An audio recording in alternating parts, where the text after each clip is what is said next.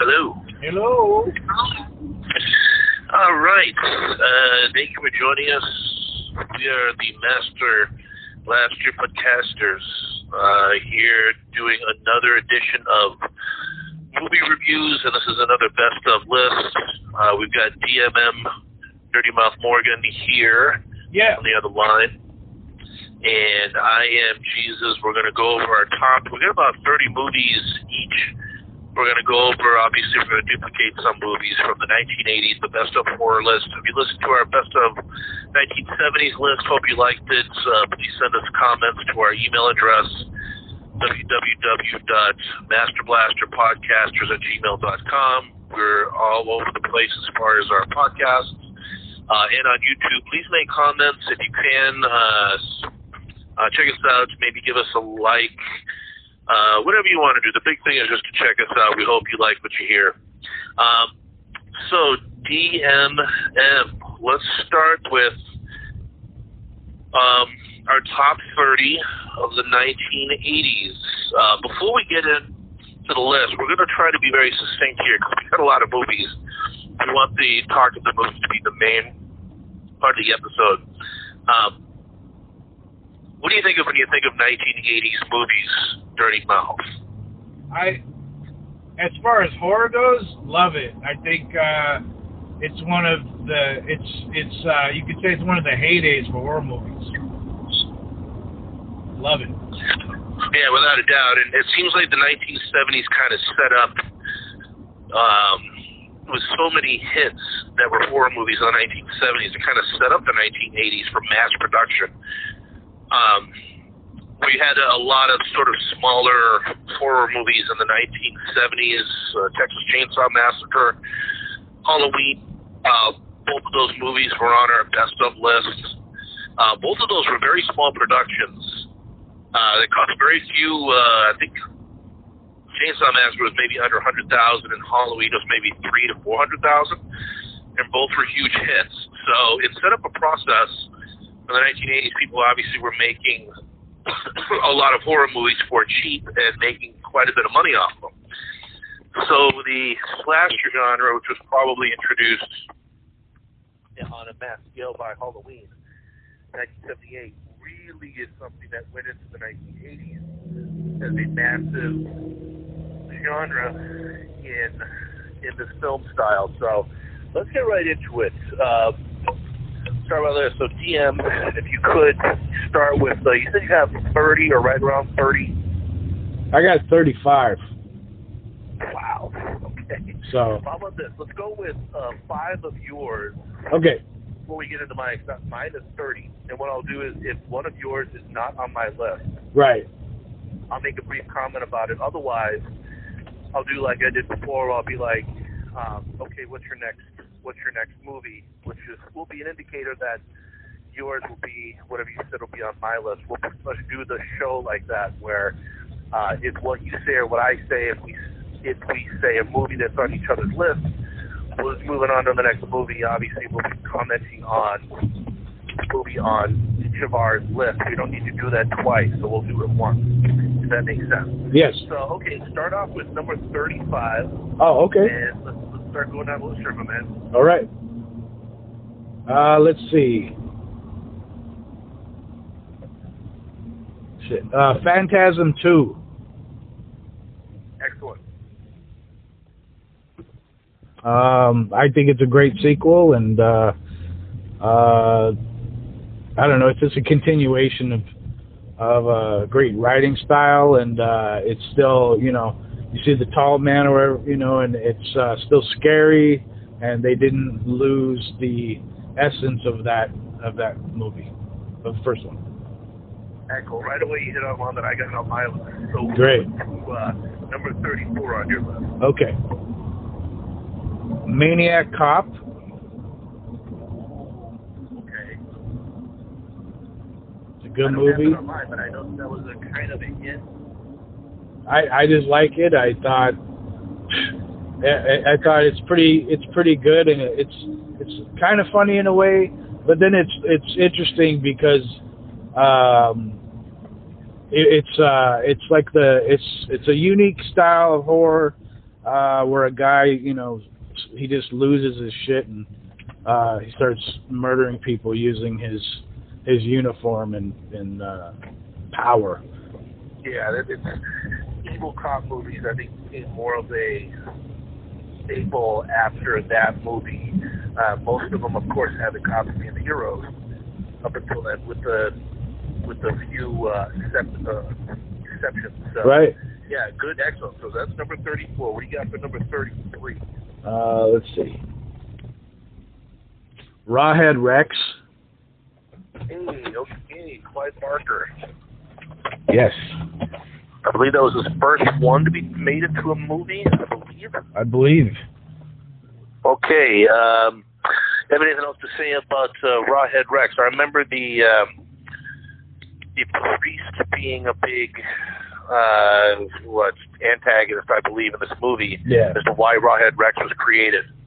Um, I I liked it because uh, I mean it was just uh, something about it appealed to me. It just it was it was scary, but it was it was kind of unique compared to at the time compared to other horror movies, and uh, it was you know it was right when I started to really uh, get into them. So I'd say it's a good movie. Just you know, yeah, uh, and for anybody that's a Clive Barker fan, uh, his books, uh, Books of Blood, I believe, in the 1980s were so huge, and it was uh, basically the biggest thing in horror since Stephen King's writings. right?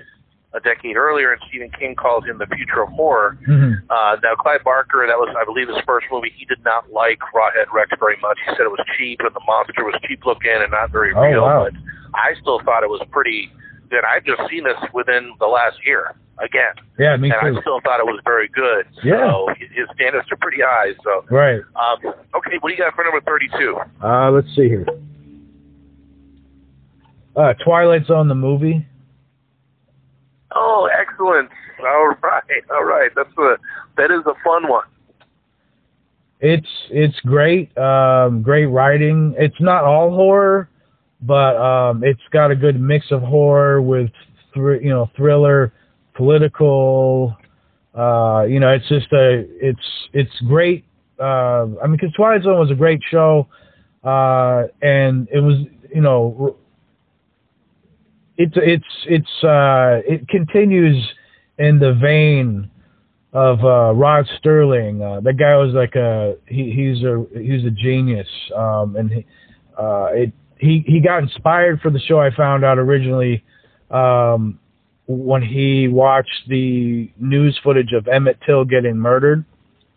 Um, because the mother like you know showed the cask or the you know showed his body to show people what they did and he took that and great you know and moved with it so the movie later on you know, it came out in the 80s so it's like it continued that that uh that still that um the sharpness and and and uh and, and still was like intelligent but yet scary. And uh it also had controversy because um the because there's a scene uh with the Vietnam with the the racist guy who you know travels through different periods as a victim.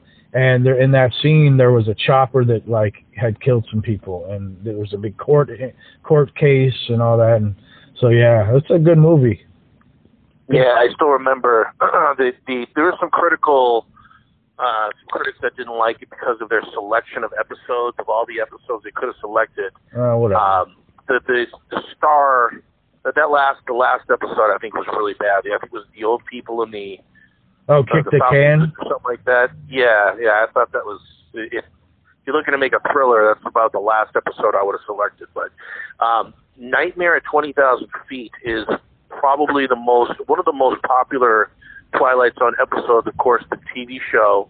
yes Uh, it was written by the guy who wrote I Am Legend. I believe that's Richard Matheson, who is kind of a Oh. legend nice um, who wrote some of those episodes for Twilight Zone and Night Gallery. He did work with Rod Sterling. Um, and of course, on the TV show, uh, William Shatner played Yep. the guy on the plane. And in the movie, John Lithgow, another very good, uh, if you consider, I I was going to say another very good actor, if you consider Shatner a good actor, I, I happen to like him, but um, excellent um, that that was that was really fantastic. I've always loved that episode. Uh, well done in the movie, and loved uh, Dan Aykroyd as the hitchhiker uh, in the beginning and the end of the movie. You want to see something really scary. Right, classic, and it um, and it was like uh, I, I I thought the movie was good. The cast I thought was great because I you know I, I I didn't know who all the people were at the time, but then I looked back and I watched it and I was like, holy shit! There's like there's like great cast in every episode of the movie. It's just like uh, you know just just amazing. Uh, I like personally, I like the kick the can episode. I kind of got it. Um, I like Scatman Crothers. I'm sure people could criticize him for you know the different roles, but he's great. I love yeah. Scatman Crothers. Um, he's great. You know, he's he's a horror guy.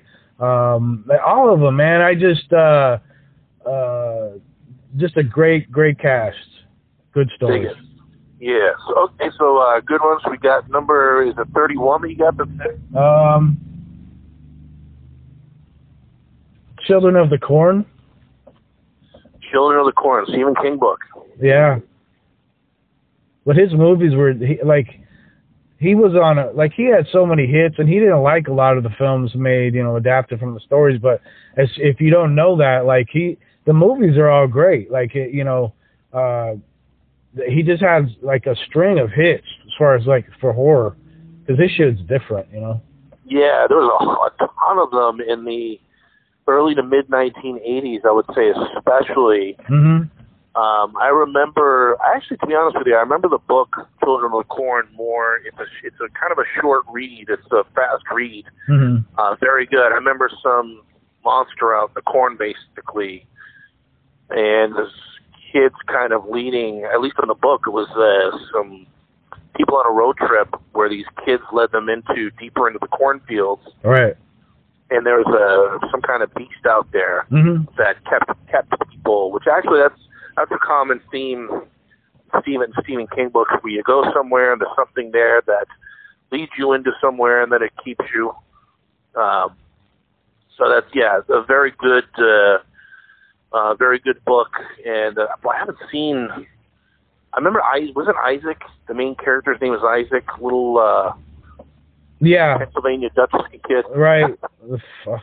That this is the thing for me. It was like it. It was kind of scary. Like uh, movies with that theme where like you know kids take over and or you know like uh, yeah, it's like because there was a couple other movies low budget uh, that were of that theme, and and it it, it kind of scared me. It scared me the be you know the not knowing what the beast looked like and this and that and all that you know build up. But it just it actually like it it actually annoyed the shit out of me too because it's just like it's like the Omen where you're like it's a fucking kid man just just kill him like just get rid of him. He's odd. He's a fucking yeah. punk. He's manipulative. Uh, it's it's like he's he's basically talking about you know religion and Christianity especially like there's all these little factors you notice um and then the the innocent like couple driving through and um the guy the red Malachai that guy's a great actor uh he's in a bunch of fucking movies. I just saw him in another movie. He's still alive uh but yeah it's just uh it's a great movie because it's like it's it's scary but it's fucking annoying at the same time. Because even as a kid I was like this is bullshit man. I would fucking kill him.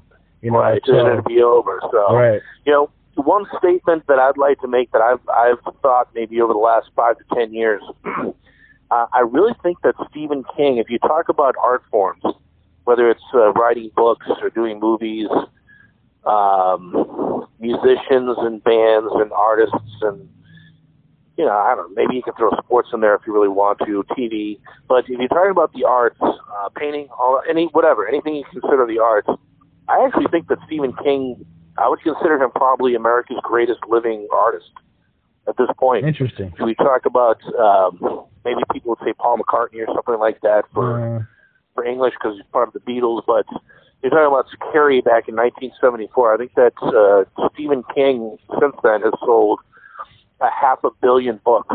I mean, he's up there with like Shakespeare and, yeah. and so I mean that's is, that's really quite impressive um, especially when you take into the fact that he did uh, Shawshank Redemption and The Green Mile and some other Some things that are not horror. So, but he's that great where he could write a, he can he can take a break and write you know some heartfelt intelligent movies you know uh of the human condition or you know it just uh it's just he, he's great. Like Shawshank Redemption is great. Um I love the theme of it. And then the Green Mile I just I I actually teared up and I cried like cuz I I watched it for the first time and and uh I hadn't really seen it before and then I finally watched it and I was just blown away. But anyway, yeah. Love it. Yeah, it's almost as good as Shawshank in my opinion. So, um, all right, let's go on to number 30.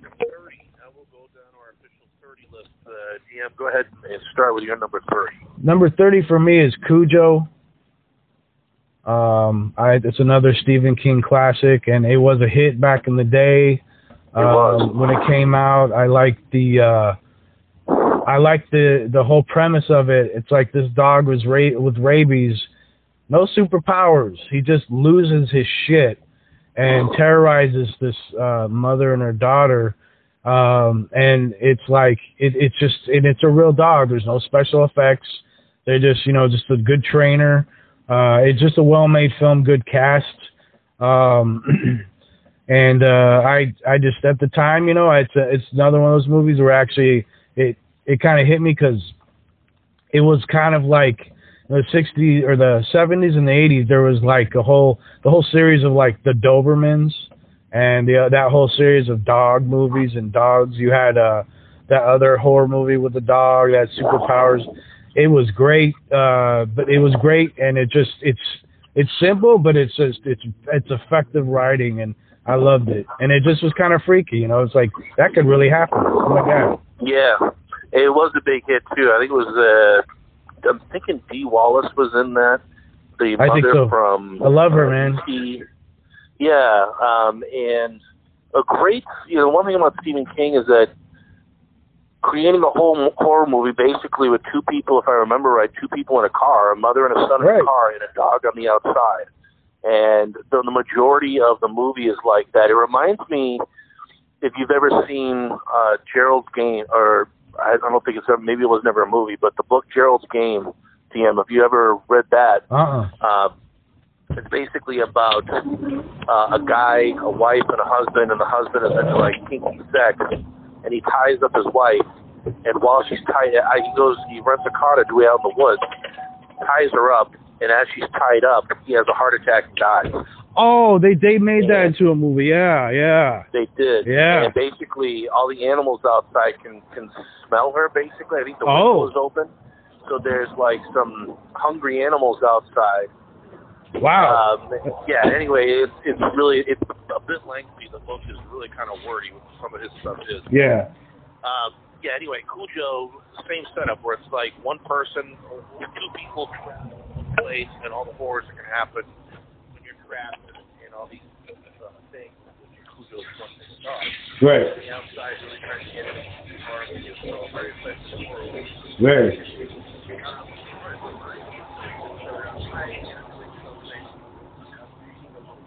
I'm actually going back and besides the the one thing we might do is talking about seeing yeah uh, basically if you have an episode, you go back to a later point and either tie up some loose ends, maybe correct some things we did wrong, or make some additions that have happened since the episode is aired. sure So in my 1970s, and I, I guarantee you there's going to be a few after I go through my list where I'm like, I can't believe I missed this movie. sure My number 30 is technically a movie that I should have included in my 1970s horror. I just want to put this one in there.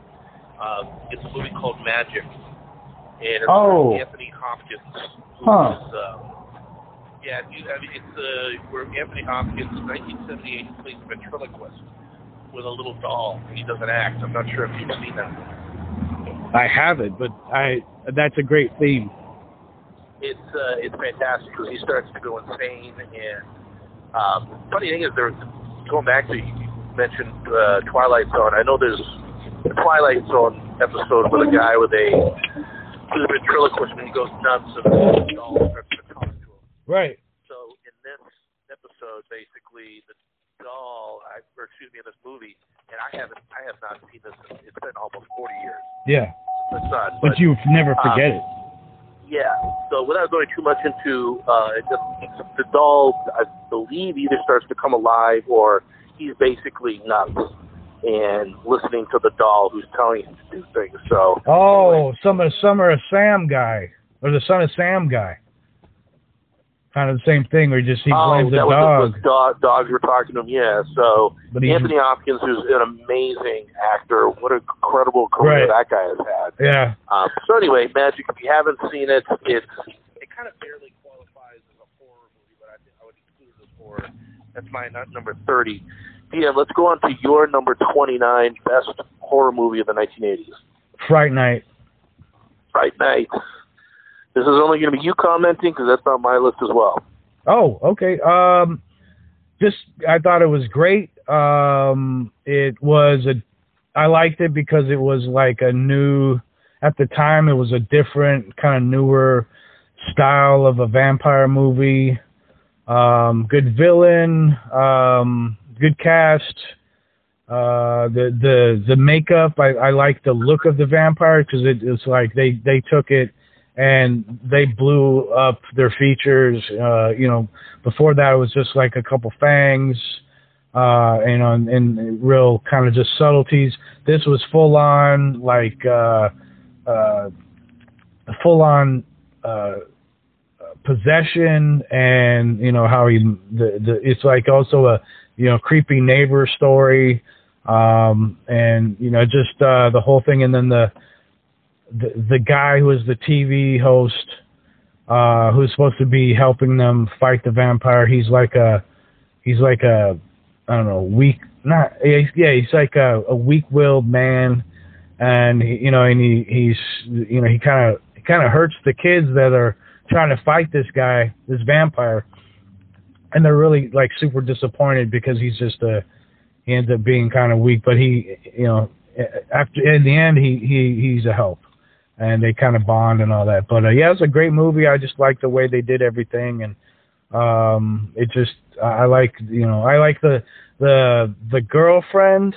Uh, she when she gets bit, how she blows up and she's scary. It was kind of more. It was scarier than most vampire movies at the time for me anyway, because it was just like it was just like uh, menacing.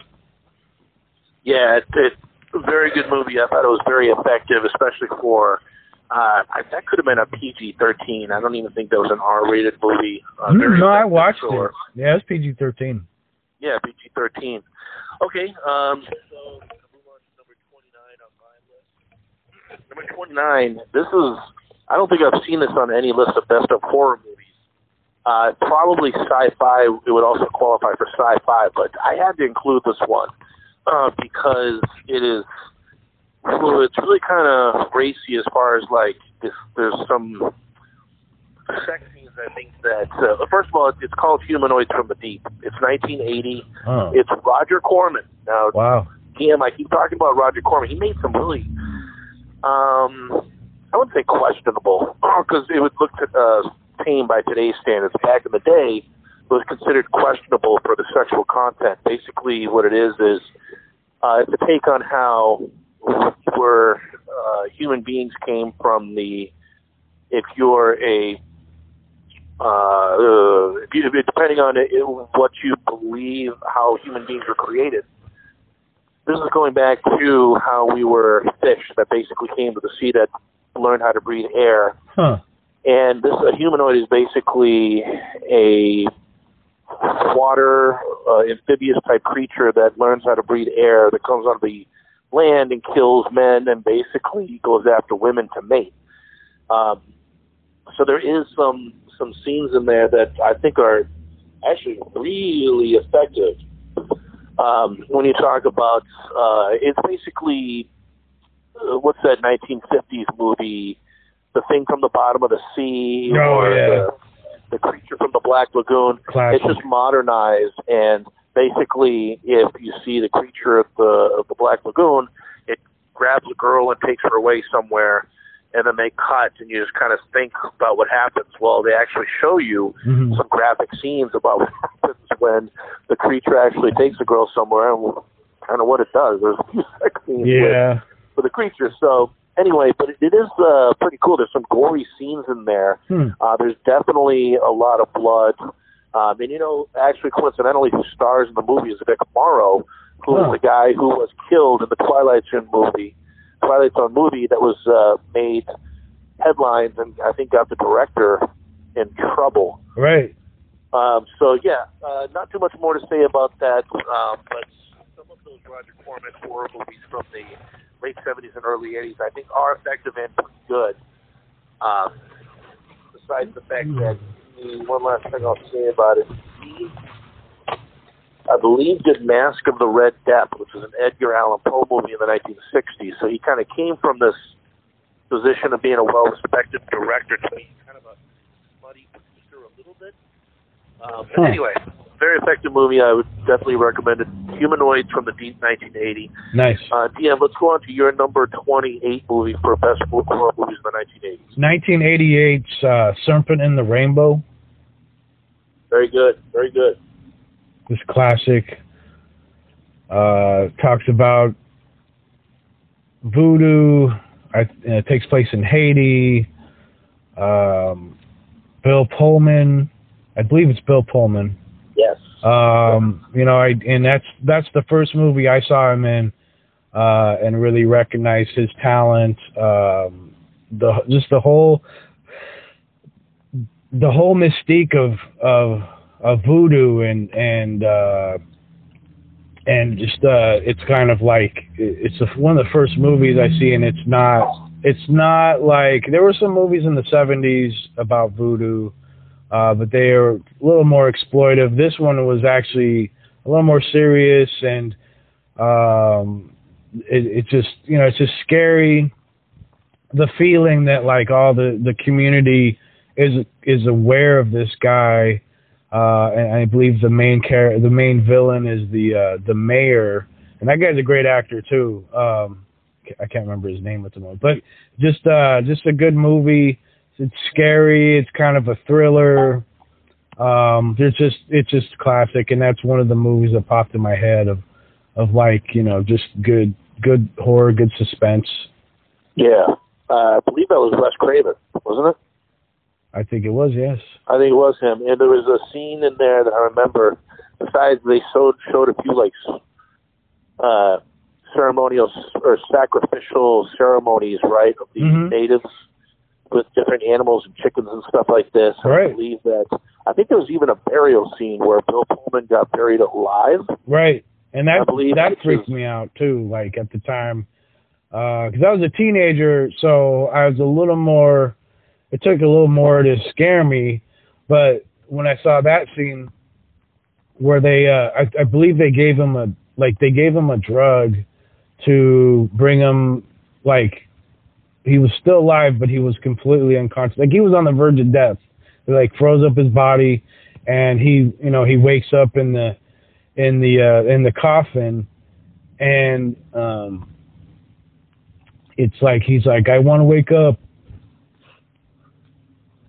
So that's I like I liked uh, I liked I liked all that. I just liked how it scared me, and uh, it's just I don't know. It's it, it was a great movie. All right, so we got uh, number 28 on my list. Uh, that's where I have Phantasm 2. Nice. Uh, DM had mentioned it earlier. It is a 1988 film that is a sequel to the 1979 film Phantasm. Kind of a long, long period in between movies. That's nearly 10 years. Um, even though the first one was was kind of a big hit, 1979. I think the filmmaker tried to get it made for many years, even though the first one did make some pretty good money. I think it was held up with production issues uh, to get funding to make these. Uh, it was made on a budget, I think, of like maybe three million dollars. But yeah, it's got Angus Scrimm as the tall man, uh, Reggie Bannister. I like how basically every sequel that he did, he tried to bring back as many people as possible from these previous movies, the same actors to play the same characters as long as they survive. And I think that uh, Don Coscarelli, who did this, did a very good job. Um, Phantasm 3 is very good as well. I, I, I believe I've yet to see 4 and 5, but I would definitely recommend Phantasm 2 1988. It's on both our lists, so if you get a chance, check it out. Um, Cam, go ahead with your number 27. Pumpkinhead. Oh, it's all you because I got it as well. Great. Uh, I just liked it. Uh, I I thought it was interesting. You know, it's like a it's like a southern kind of you know southern witchcraft. It, it kind of points out the the mystique of like the South. Um, you know, it's not just about slavery uh, is the main you know demon of the history of the South, but like the uh, you know the magic of it and the forest and um, raising you know a demon or a monster from from the land, um, like just the whole thing and a guy you know trying to.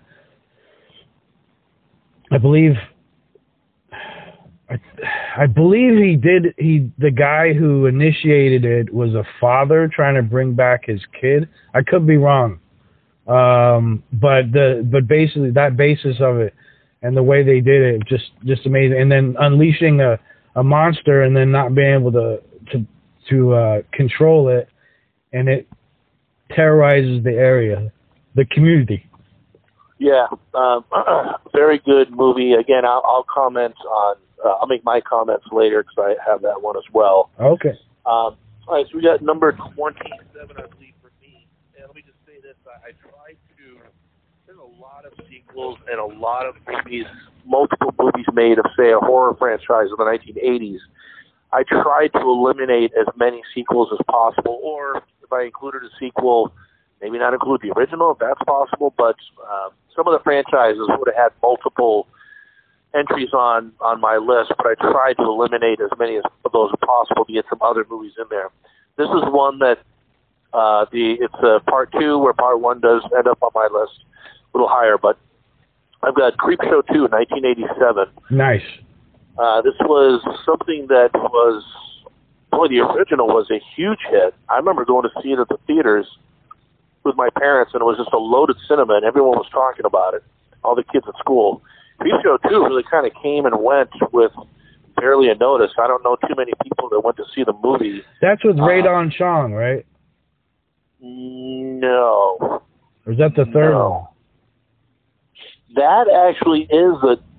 Actually, that is the third one. Technically, is Tales from the Dark Side of the movie, Ah, which is still, I believe, George A. Romero, who actually did do the television show okay. Tales from the Dark Side after he did the first Creep Show. Oh, Uh, actually, the third one was damn good as well. The one you're talking about. In fact, the maybe we'll do a, a '90s horror movie best of list after this at some point. Right. But the um, the scene or the the short story of that ends up the movie that you're talking about is excellent.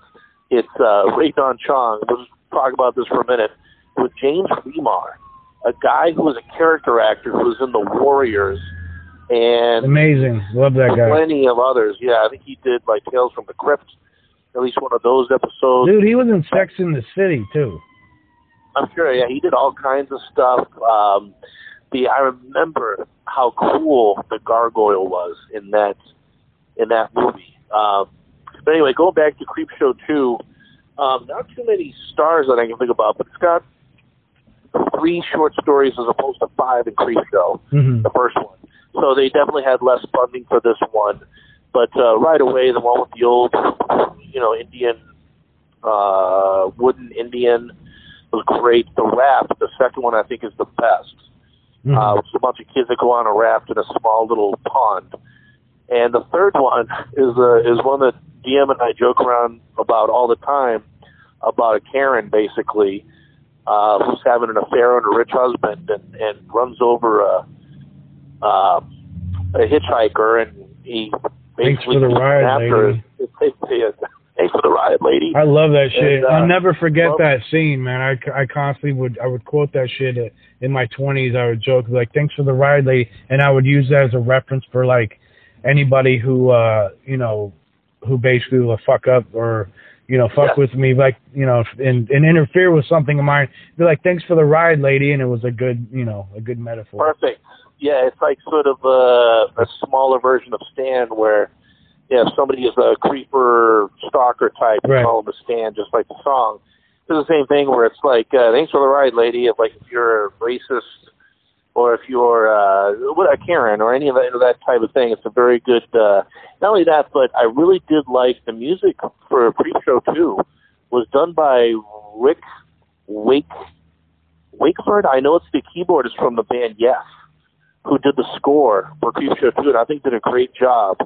Um, and it, it definitely this movie holds a personal place for me. Because actually, I remember on a summer day uh, when I was 13 years old, my dad had a traveling sales position, and so sometimes he'd be home during the day if he wasn't traveling. So he just came in and he says, "Hey, let's go see some movies." And we went into Nice. the city and we went to see Creepshow 2, and then right afterwards we went to see Predator.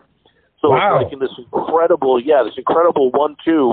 And we went out to dinner afterwards. It was just an extremely Nice. memorable day. One of those things when you're a kid that you remember. So anyway, I highly recommend Creepshow 2. To be honest with you, it was a last-minute entry for me. I probably would have it higher on my list because I've seen this movie a number of times. Very high replay value uh, for the movie. So, okay, uh, DM, let's go to your number 26 selection. Uh, let's see. Uh, I'd have to say Creep Show, The original. the original. Okay, well, this is all you because I do have that on my list uh, higher up. This classic.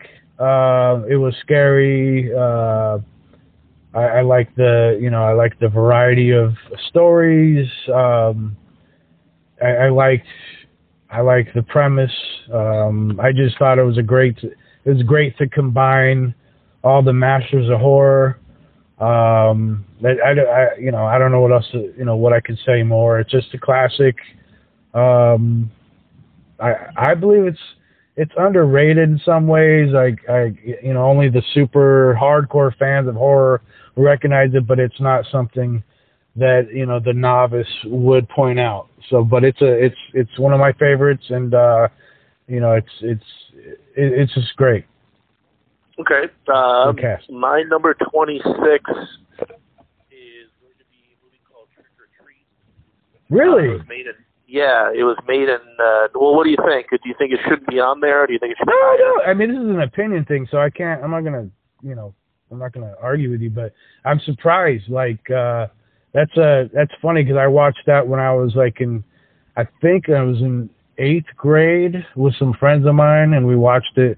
Literally, uh, you know, watched it at my friend's house because my he had cable, and and uh, I thought it was funny because I was into metal, and at the time, uh, it it was it was the way they wrote and the guy who started it i only saw him in family ties. So when i saw him in a movie where he's like a rock like under he's a um like he's the underdog he's a he's a rock you know metal nerd um i thought it was great and i thought like how you know the the premise of it was great and i the soundtrack is fucking classic 80s like rock The Like, way? Oh my God! Never heard about them after that. Uh, then you know they didn't have a lot of hits, but that album was just like, man, that was they hooked them up. Like it's just a great soundtrack. Couldn't believe it.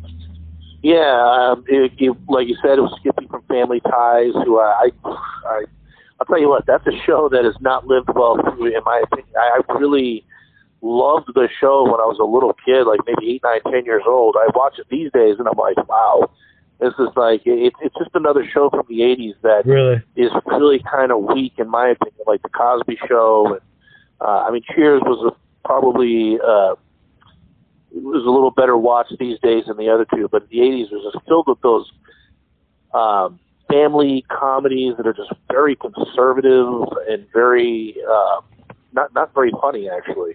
Huh? Um, anyway, not a show that I, I really, and I've watched it recently. I just don't don't enjoy it anymore like I did when I was a kid. But um, yeah, and I equate, you know, I, I always equate when you're talking about heavy metal. I equate heavy metal music and horror movies together. They're Sure. kind of extreme, usually liked more by young guys than young girls.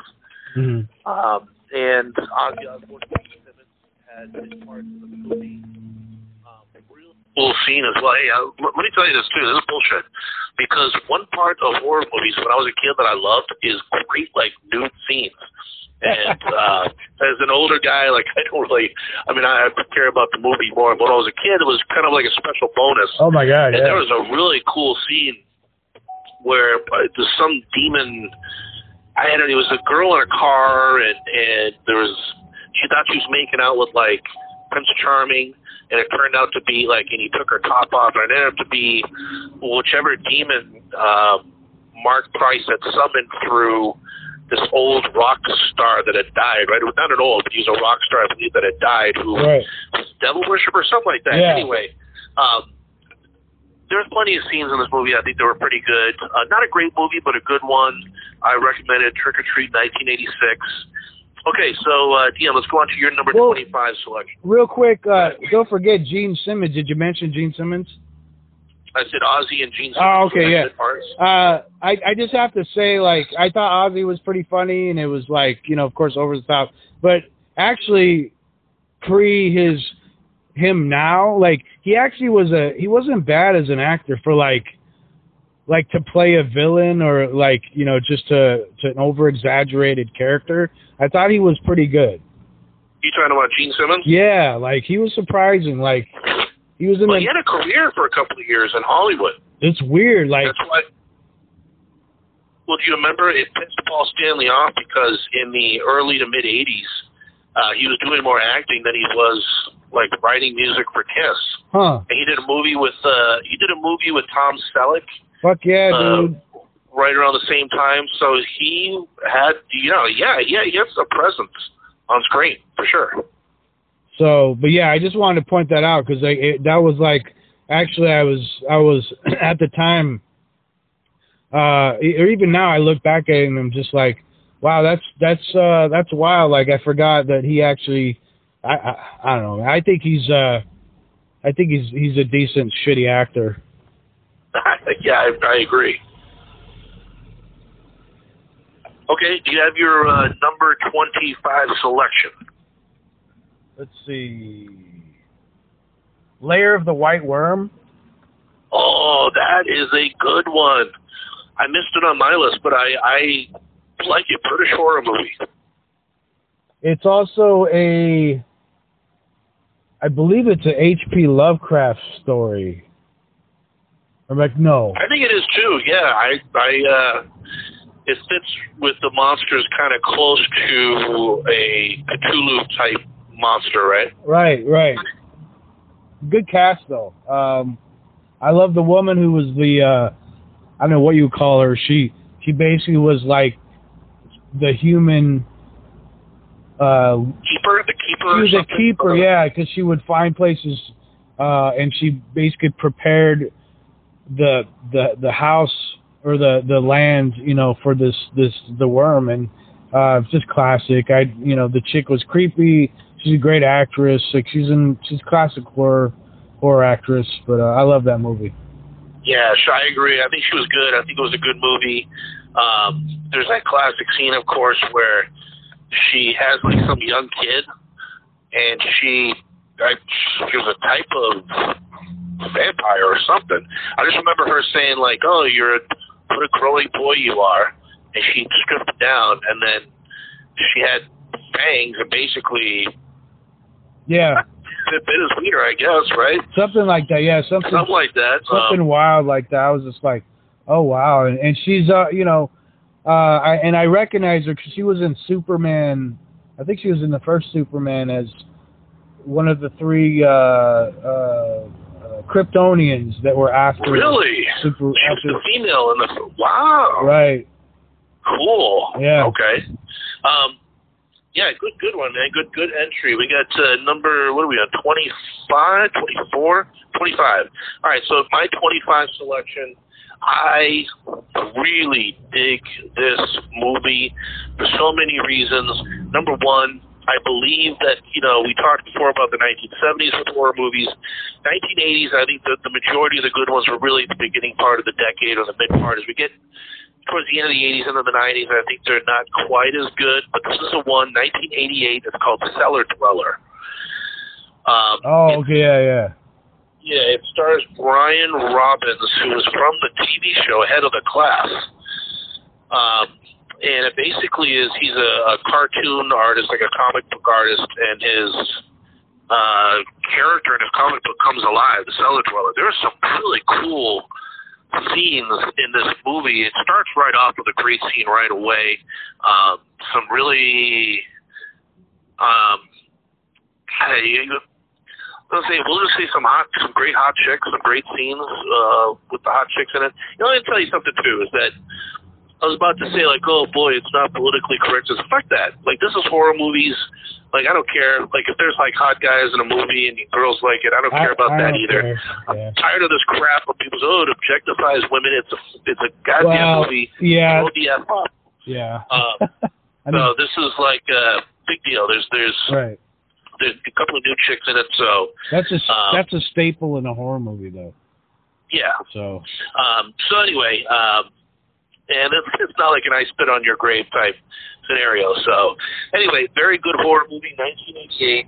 Uh, let me see if there's anything else I can say about it.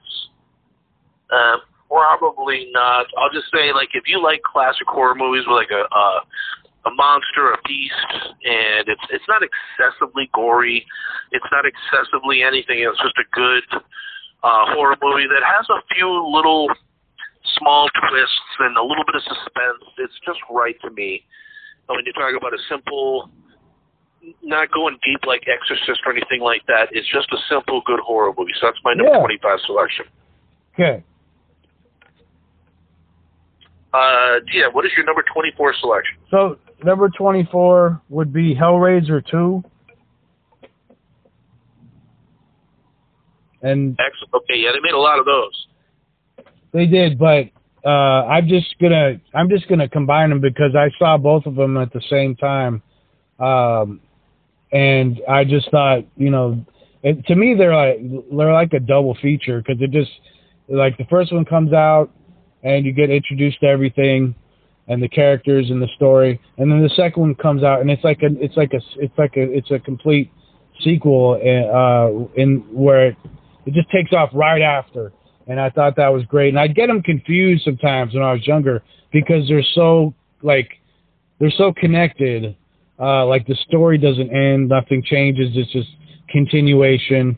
Um, I I thought it was brilliant. I, the concept, uh, Clive Barker again, like probably the best, one of the few horror movies that really made me think about the concept of like hell, uh, and it like really made more sense to me of like you know it's the whole thing where you go to hell and your hell is the thing you love to do that you're addicted to and you can't ever like do it. You can't if you're a nymphomaniac you can never like you can never have sex with somebody um you know if, if uh a drug addiction like you can take any any of the seven deadly sins and you can never achieve you can never achieve your goal like you're you're always your hell is is the wanting and yearning for that thing.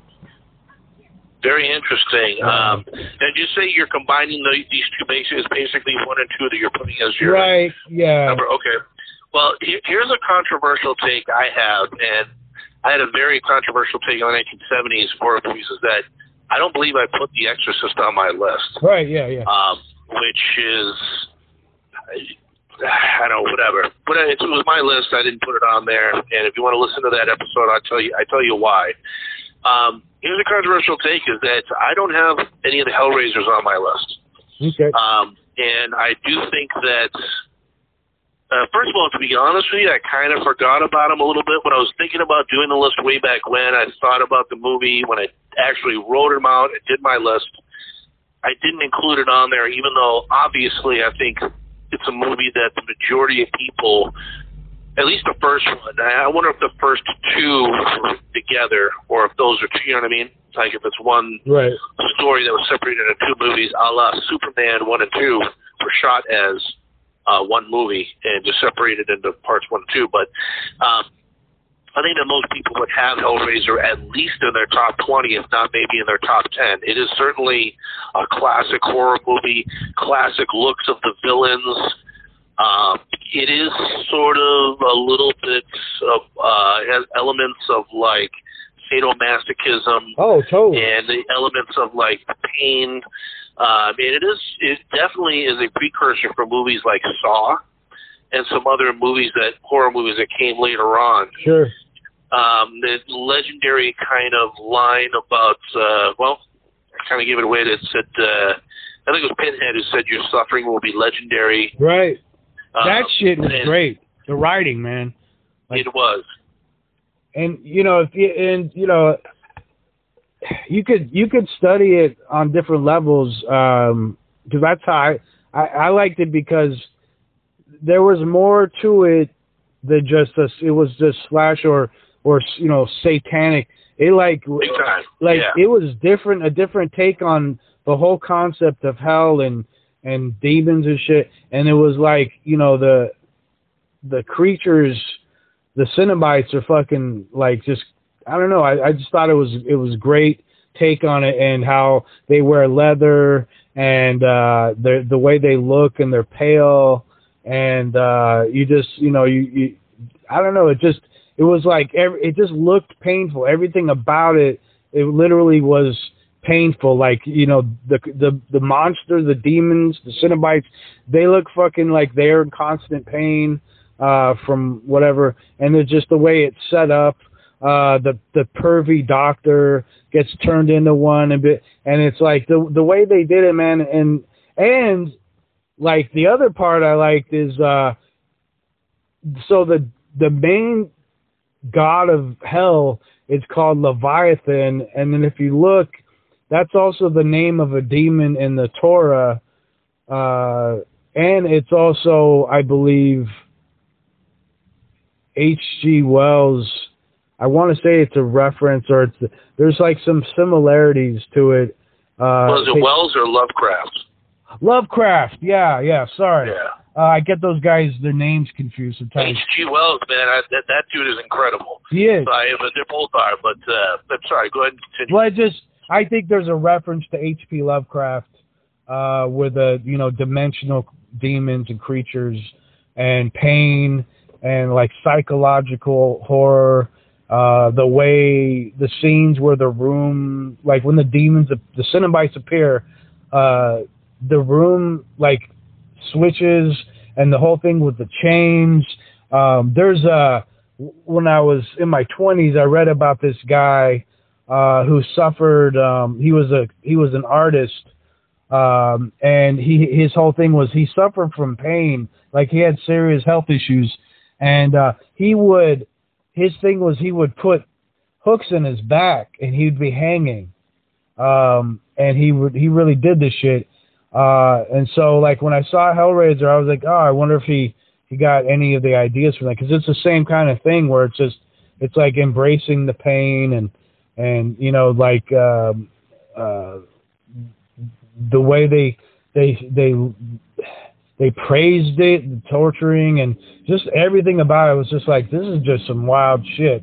And uh, it, it I just thought it was very intelligent. There's a graphic novel, uh, you, you know, uh, Jamera, my friend that you met uh, when we were playing music, uh, she's a big fan of his too, and uh, she had bought the whole graphic novel series, and it's even more like it goes even delp, it I'm delves sure, yeah. deeper, and it's more graphic, um, and it's beautiful art and all that. But yeah, I love I love the Hellraiser series. I watched the new one that was on, uh, uh, I believe it was on, what was it on Hulu?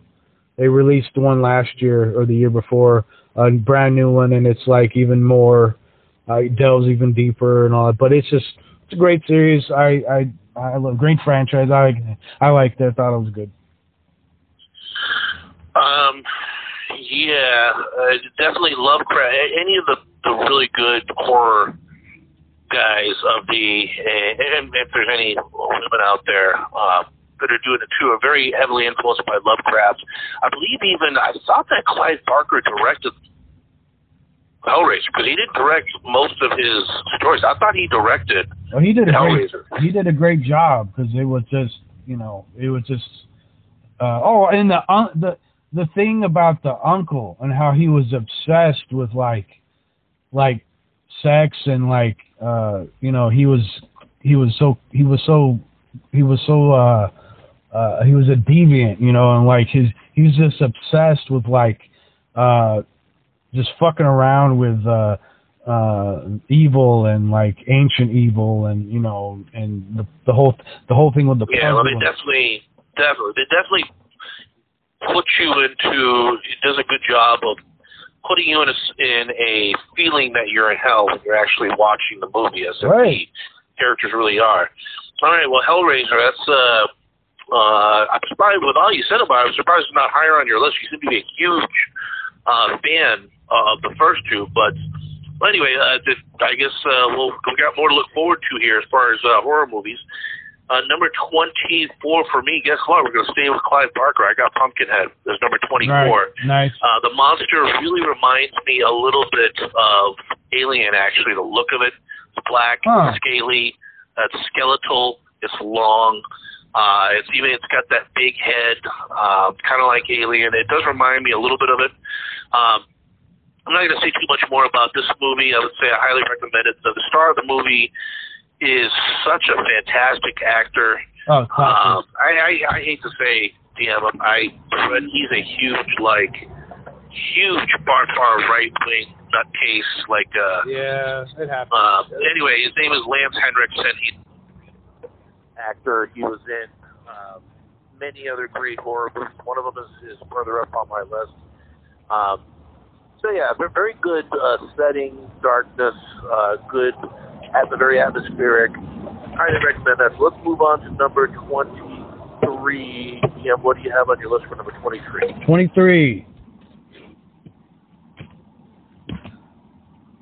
Well, I, I mean, we'd, we'll have to jump to 22 because 23 is Hellraiser, but we already talked about that. Um, do you have a 23? Um, twenty-three. I do. Uh, Okay. Still researching it right now. Uh, let's see. Come on. I was. I want to go to the Wikipedia page here. Okay, number twenty-three. I have. Oh, no, I love this horror franchise. Love it. It really made me laugh as well as. Actually, made, I thought it was actually more about comedy than, than horror, to be honest with you, especially after the first one.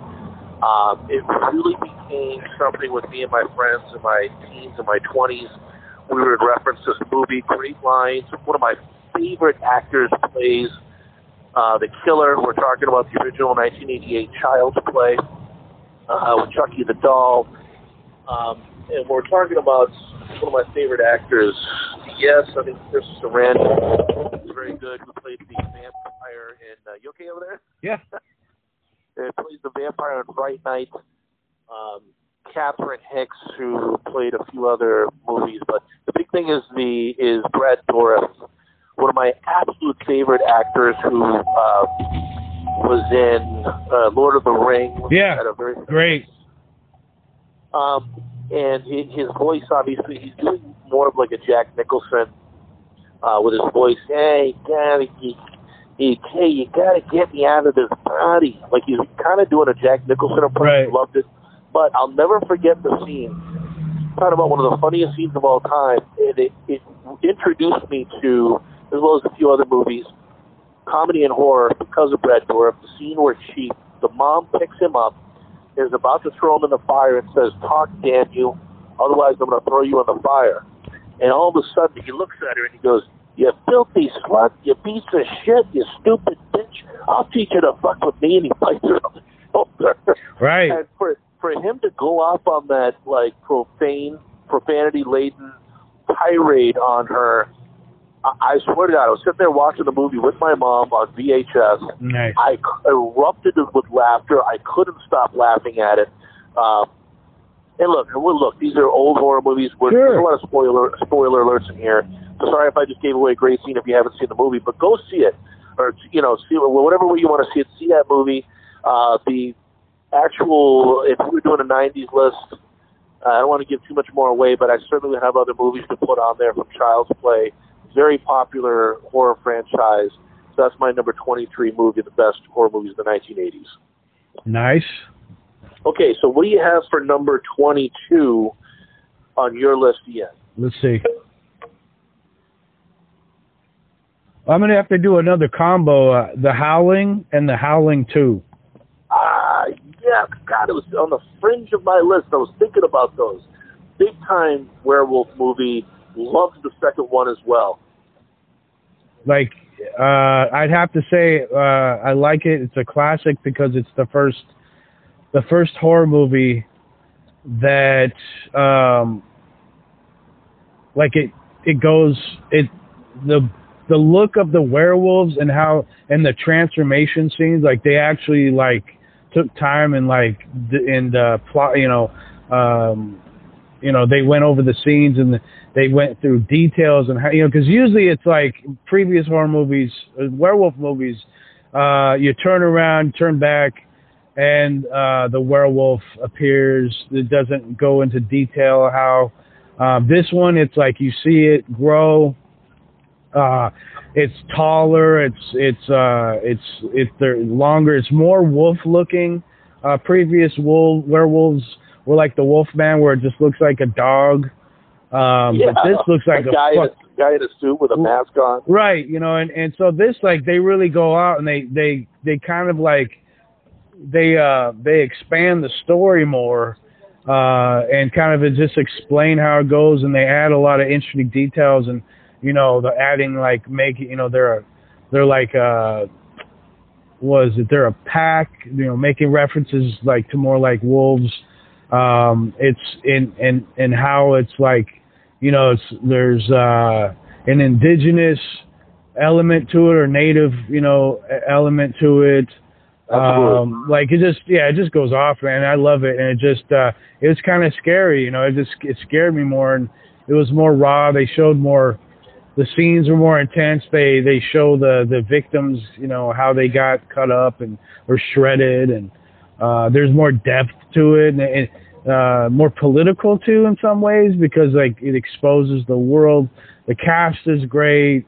I mean there's all these great elements to it but i just it's just to me it's probably the it's the beginning and and one of the you know two of the best uh werewolf horror movies ever I completely agree. I believe that is um, Dee, Wa- Dee Wallace again. Didn't she play the main character right right in that um, classic scene? I'm not going to give it away. I'm going to try to be better about giving Ah. spoilers out. Um, but classic scene with her at the end. She's a TV reporter, right? When she's Mhm. on live uh, on the air. Classic scene there. Um, that if you've seen it, you you know what I'm talking about.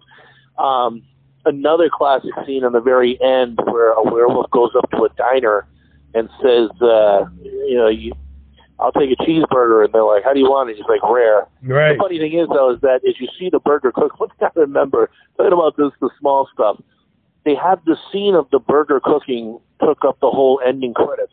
By the time the credits were done rolling, I'm like, this burger is like medium well by now. Right, I'm right, like, right. you, the person ordered a rare, you put it on very briefly each side, serve it up. But anyway, um, the second one, I could have sworn there was like a big, huge werewolf like orgy scene in the second one uh, where the guy who one of the uh, male werewolves in the second one is a great character actor who was in one of my favorite 80, 80s movies of all time, Pee Wee's Big Adventure.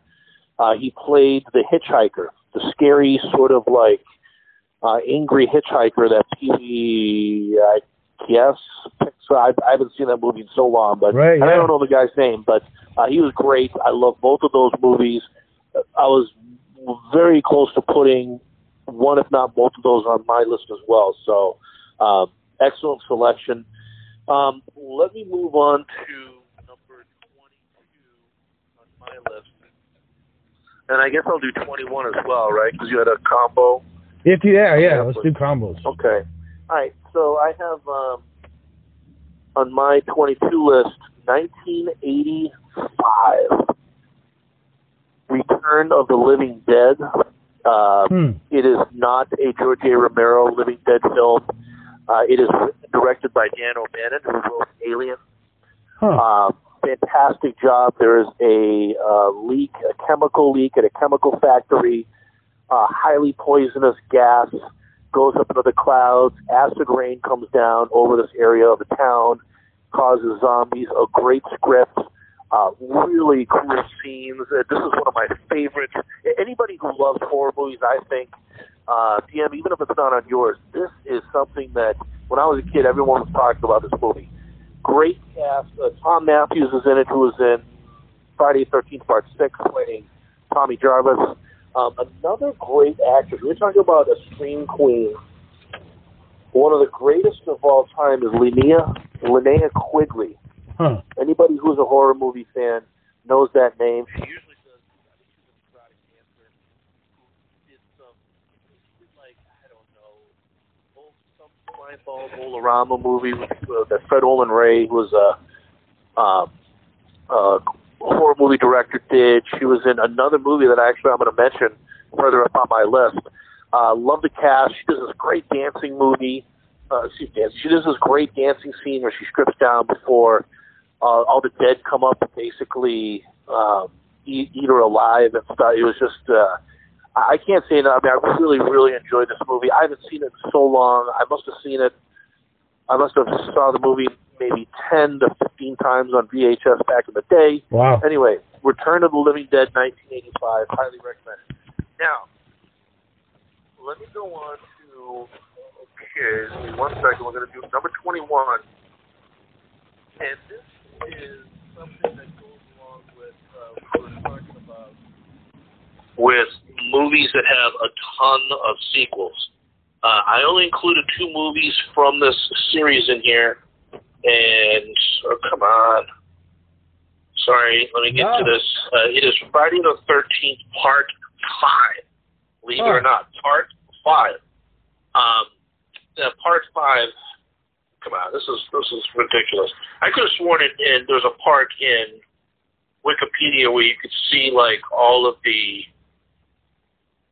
uh, we can see all of the sequels or bring you to the next sequel. Yeah, there used to be able to used to be a link. They'd have all the links underneath. Right, so this is giving me a real hard time. That's why I usually don't like doing them back to back like this. But just bear with me for one second.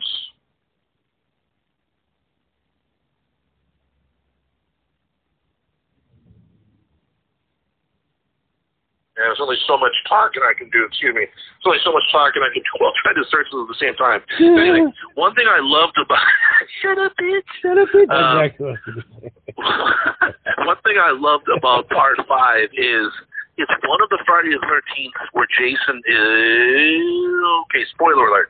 Big spoiler alert! Uh, Jason is not the killer in this one, and I Oh. love it because it's a who done it.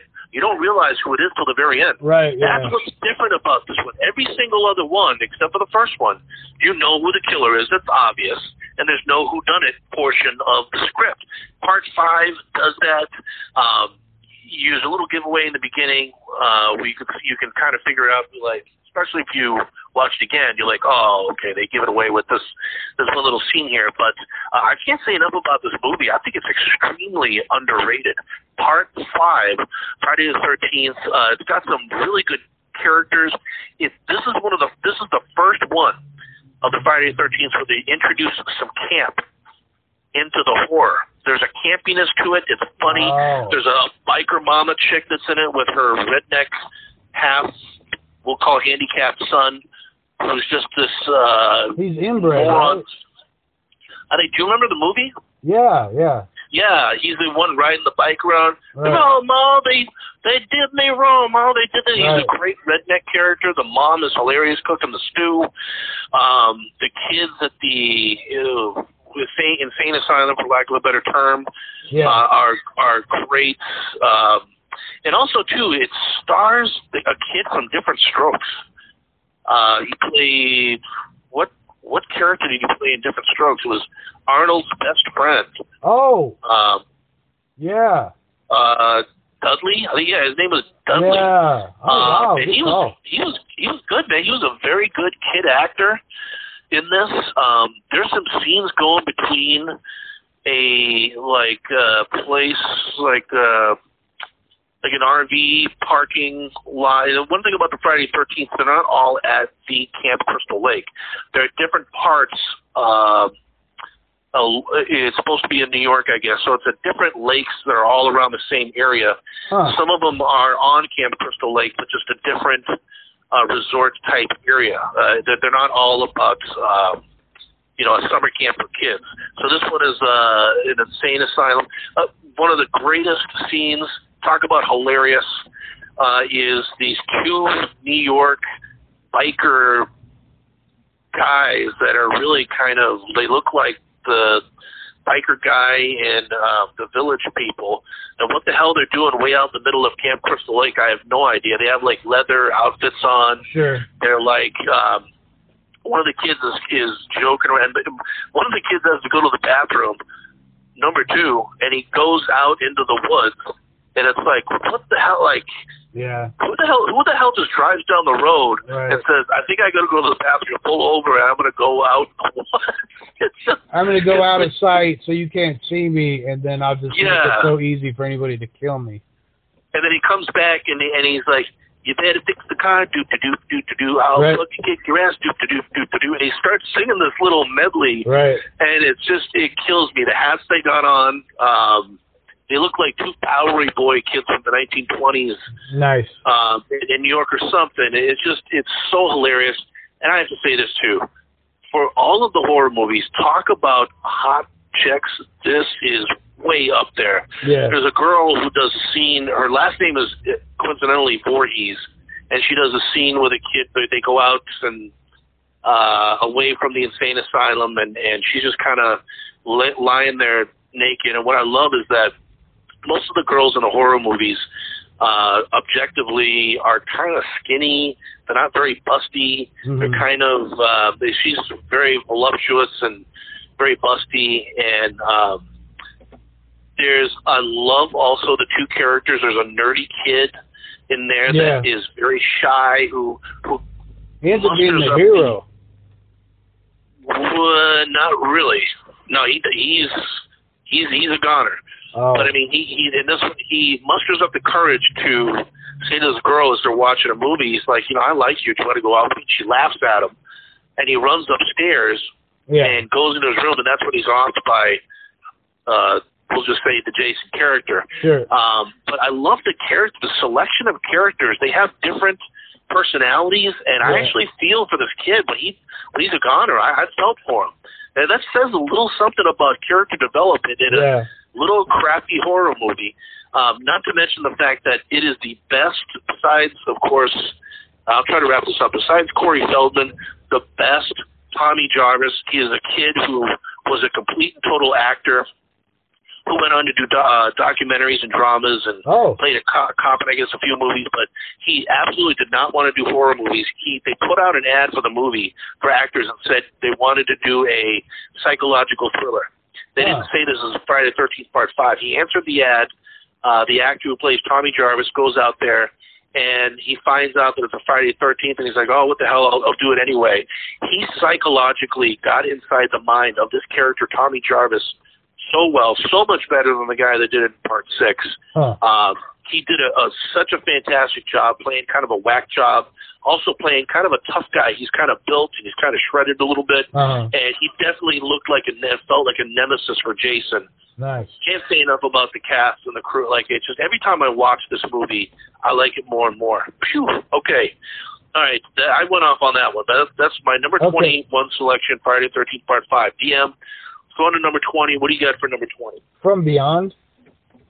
Oh, good one. Good one. Um, just uh, just a classic. Um, good cast. Uh, I liked it because it was unique, and um, I want to say this is the H.P. Lovecraft story too. Like it's a I think it was too. yeah, because of the the demons are, are cosmic and the how it's combining like uh it's a it's a little bit sci-fi because the they you know they show the technology that can uh that you know the person whoever's manning the the, the equipment can cross over into a dark dimension and so I thought that was fascinating uh and how the demons or the the beasts can cross over and they bite you um the uh, the thing with the guy. Like it's very like uh sexual. Like it's kind of kind of erotic uh in a gross way. Um the the scene where uh the well the cast is great. There's the cop and then the lady who's I believe a scientist.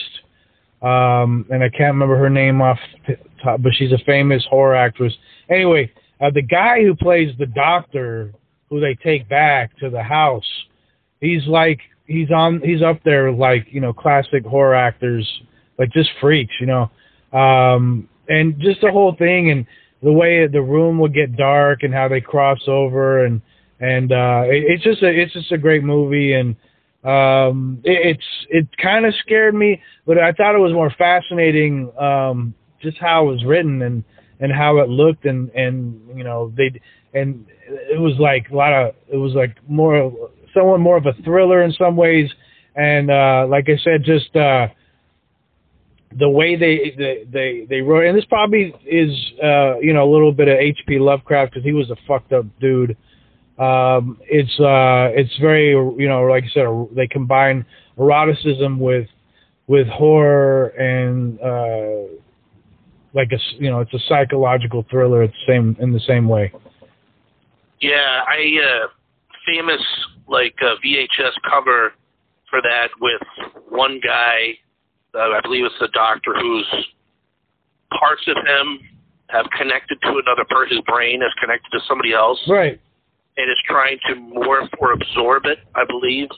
yeah it's just Uh, bizarre like Yeah, it, I, I love those type of horror movies that are crossovers with like sci-fi right psychological thrillers and stuff. So uh, excellent, good selection. I totally remember that. Haven't seen in years. Um, okay, so number twenty for me is an absolute classic. Reminds me of Return of the Living Dead as far as classic horror movie. This one is in the latter part of the decade, 1988. It was unsuccessfully remade, I believe, a decade later. We're talking about Night of the Demons. Um, love this movie. Has this fantastic animated intro when it's going through the credits that I absolutely love. The art, the artistry is fantastic. Uh, directed by Kevin Estani, who does another movie on the list here, uh, further up on my on my list. Um, it's about basically a bunch of kids. Uh, it is Halloween nights, and they um, they go through. They go basically go to a haunted house. Uh, love the uh, absolutely love the soundtrack. The soundtrack is magnificent. Uh, reminds me a little bit of how Goblin did the soundtracks for Argento in the 70s. Um, I don't have the name of the band in front of me right now, but if you watch this movie, uh, you'll see it and and just love love the music. If you love kind of like it's not even metal, I think it's kind of hardcore grind music or something with great beats. oh Um, very very effective. Linnea Quigley again, who I mentioned, nice and maybe that's why it reminds me of Return of the Living Dead. She's in this as well. She does a famous scene. Might be the first one that I've ever seen who created this like kinderwhore look that uh, some of my favorite female uh, riot grrrl bands, uh, Hole Hole obviously she copied that from the girl from oh god uh, God, God damn, what is that band? My my my favorite. I'm blanking right now. My favorite uh, punk rock girl band of the 1980s. Dolls. The uh, you about the no you're not talking about the runaways no no, no, no, no. uh the Wen- Dolls. wendy o williams No, no, No? no. It's uh, her name is. I can't. I, I'm sorry. I can't let this go. I have to look this up. all right Um, the Kinderwhore look. Uh, the dolls, the something dolls. Uh, not the new york dolls they're from the 70s and that's a dude band it's a guy. It's a girl singer. Boy, I can't help myself. I have to look this up. Uh, okay, thanks a lot. I'm, someone's showing a picture of her without naming the actual band. Um, Babes in Toyland. ah Kat Bjelland. uh, created that kind- kinderwhore look, at least for musically, where basically she's dressing up like a little girl, smeared lipstick, smeared makeup, blonde little bob type hair with little uh, bob bob pins and bobby pins in them and stuff. Yeah. Anyway, famous scene, and I'm going to say the spoiler. Famous scene in Night of the Demons. After demon has infected her, infested her body, she's putting lipstick on at a uh, in a mirror, smears the lipstick all over, puts the lipstick on her nipple. She's topless, and pushes the lipstick into her nipple, and it absorbs into her body. It is the strangest. I swear to God. There's so many. Once the people in the house, once these kids start um, going down one by one, and they're they're not off screen. They're um, they're just ba- taken over by demons. They, you know, you have to tell at first if they are. It, it becomes obvious, but there are some real strange scenes of all of these kids partying while one by one they're turning into demons. Um, I can't. Uh, I really can't recommend this enough. 1988's uh, Night of the Demons. Boy, my phone is really effing up left and right. I'm trying to stay on the Wikipedia page to describe it, and it keeps going off into different uh, websites. But anyway, 1988, Night, Night of the Demons. Highly recommend it. Love it. Uh, now we are into the top 20. Uh, Dean, what is your number 19 selection? The Company of Wolves. Oh, highly acclaimed uh, werewolf movie, I believe. Love it. Classic. The other one, it it's a continuation of that style of. Uh, it's another one that you know kind of freaked me out. Uh, and another one where you see the the werewolf, uh, the transformation scenes are a lot better. Uh, they they totally took the that eye style from the Howling, but it's really good. The story's really good. The uh, your favorite guy who you mentioned before, uh, who's in Child's Play, he's in it. Um, there's another guy, uh, classic actor. This is a, it's all around. It's just a good movie. Like the the cast is really good. The writing's really good. Um, it just I don't know. I loved it, and it's just you know I'll never forget it. Uh, I saw a lot of these movies. Um, I saw them on you know basic TV, uh, and they would be on late at night. Um, and so it was one of those movies I saw at night that would scare me because I was young, and you know the room would be dark and my mom would be asleep because I would sneak. in. Ooh. And so a lot of these movies are badass. Like just uh, it was just fun. So I loved it. That's the best way to see them, isn't it? I love Right. that. Up late on a Saturday night when your parents are asleep and you happen upon a great movie. Um, to be honest with you, I can't comment on that one because I haven't seen it in so so long. Uh, but I would love to go see it again. Um, okay, so that's number that's your number nineteen, right? The Company of Wolves. Yeah. Okay. I my number nineteen is a movie where I could I don't think I could have included the first and the second ones together the way that uh, you do because I believe the second one is just as good or just about as good. I just don't know if the second one was a 1980s horror movie, but this one it's not. I don't know if it's really considered horror movie. It might be. I, I do. So I'm gonna go ahead and put it on there. Number 19, The Stepfather. Oh yeah. Um, it is. thriller, uh, yeah. Love it. Uh, I actually did see this movie again recently. The first and the second one, I would say within the last six months. I thought it was even better than when I saw it when I was a kid. Um, saw it with my entire family when I was a kid. We all thought, "Oh, this is a very good movie." Saw it again. It's a classic setup of uh, basically a stepfather trying to ingratiate himself into a family um, where the, you know the daughter. I believe this one, is this one a daughter and a son. So this one is a daughter, um, and the second one I believe is the son. So um, the, the daughter does not take too kindly to him. She doesn't trust him, and with good reason. Uh, Terry O'Quinn, who plays the main character, is in another movie uh, that I'm going to mention further up on my list. He did a fantastic job, fantastic, playing the stepfather, going between this overly nice, kind of religious, talks real slow and Yeah. very comforting and how do you do there, pal? And great Right. to see you. And, and next thing you know, he's a murderous um, maniac. Right. So uh, I can't say enough. Yeah, classic movie. That's my number 19, Stepfather. DM, what do you got for number 18? Uh, Sleepaway Camp.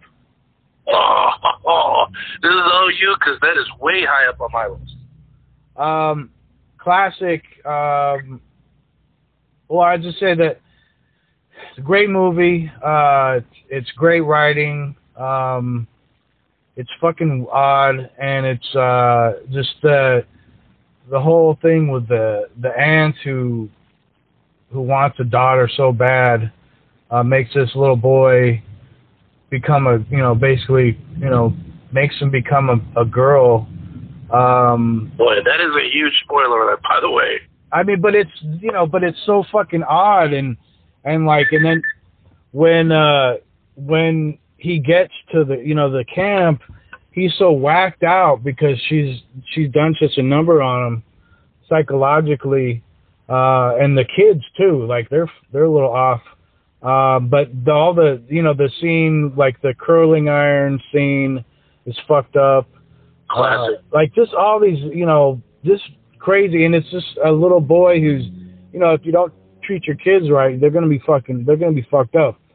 Uh, and you know, watch the whole thing, but then at the the end, uh, I think Oh, we. I think we talked about this uh, years ago because it was such a memorable movie. But the end is just like, it's fucking great. I mean, it's just like it's scary as fuck, uh, and a great, it's great uh, suspense.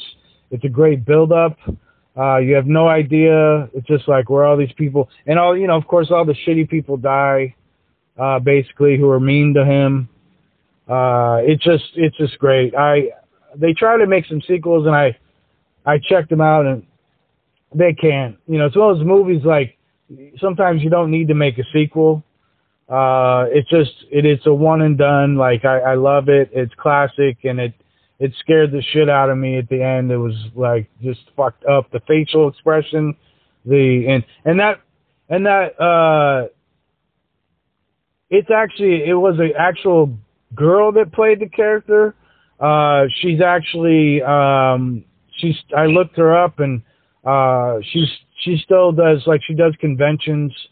Uh, of course, I'm not being very you know thorough with the name but the person who played in Sleepaway Camp, the star, she's like uh, she's great. Like she's you know still alive. She doesn't look like she's been uh, you know ruined by Hollywood and like she just she's had a good life. But I can't say enough about it. It's uh it's good on so many levels. Uh as you know, it's just classic, you know, and I don't know. But just good. Yeah. One thing I'll say, if we could, DM, we should really try.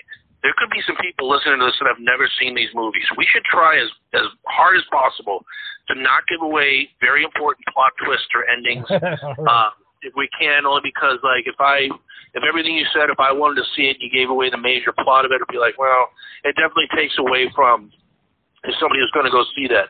yeah. Um, granted, these are four years old, but we'll try the best we can. But you know, or at least maybe we could just try to say spoiler alert, Sure. alert first. Um, okay, so number twenty, but great movie, great selection. Um, so what I'm going to do for my number, what are on, 18 here. Uh, number 18 for me is one you already mentioned, Fright Night, 1985. Loved it. It's a great time without being overly gory or over, really kind of overly scary. Um, but it's it's highlighted by the characters. I think the characterizations are fantastic. The acting is very good. Roddy McDowall, who plays the uh, main character, who hosts basically a, a late night ghoul show uh, where he can uh, defeat ghouls and whatever ghosts and whatever is going on. He also, of course, was in.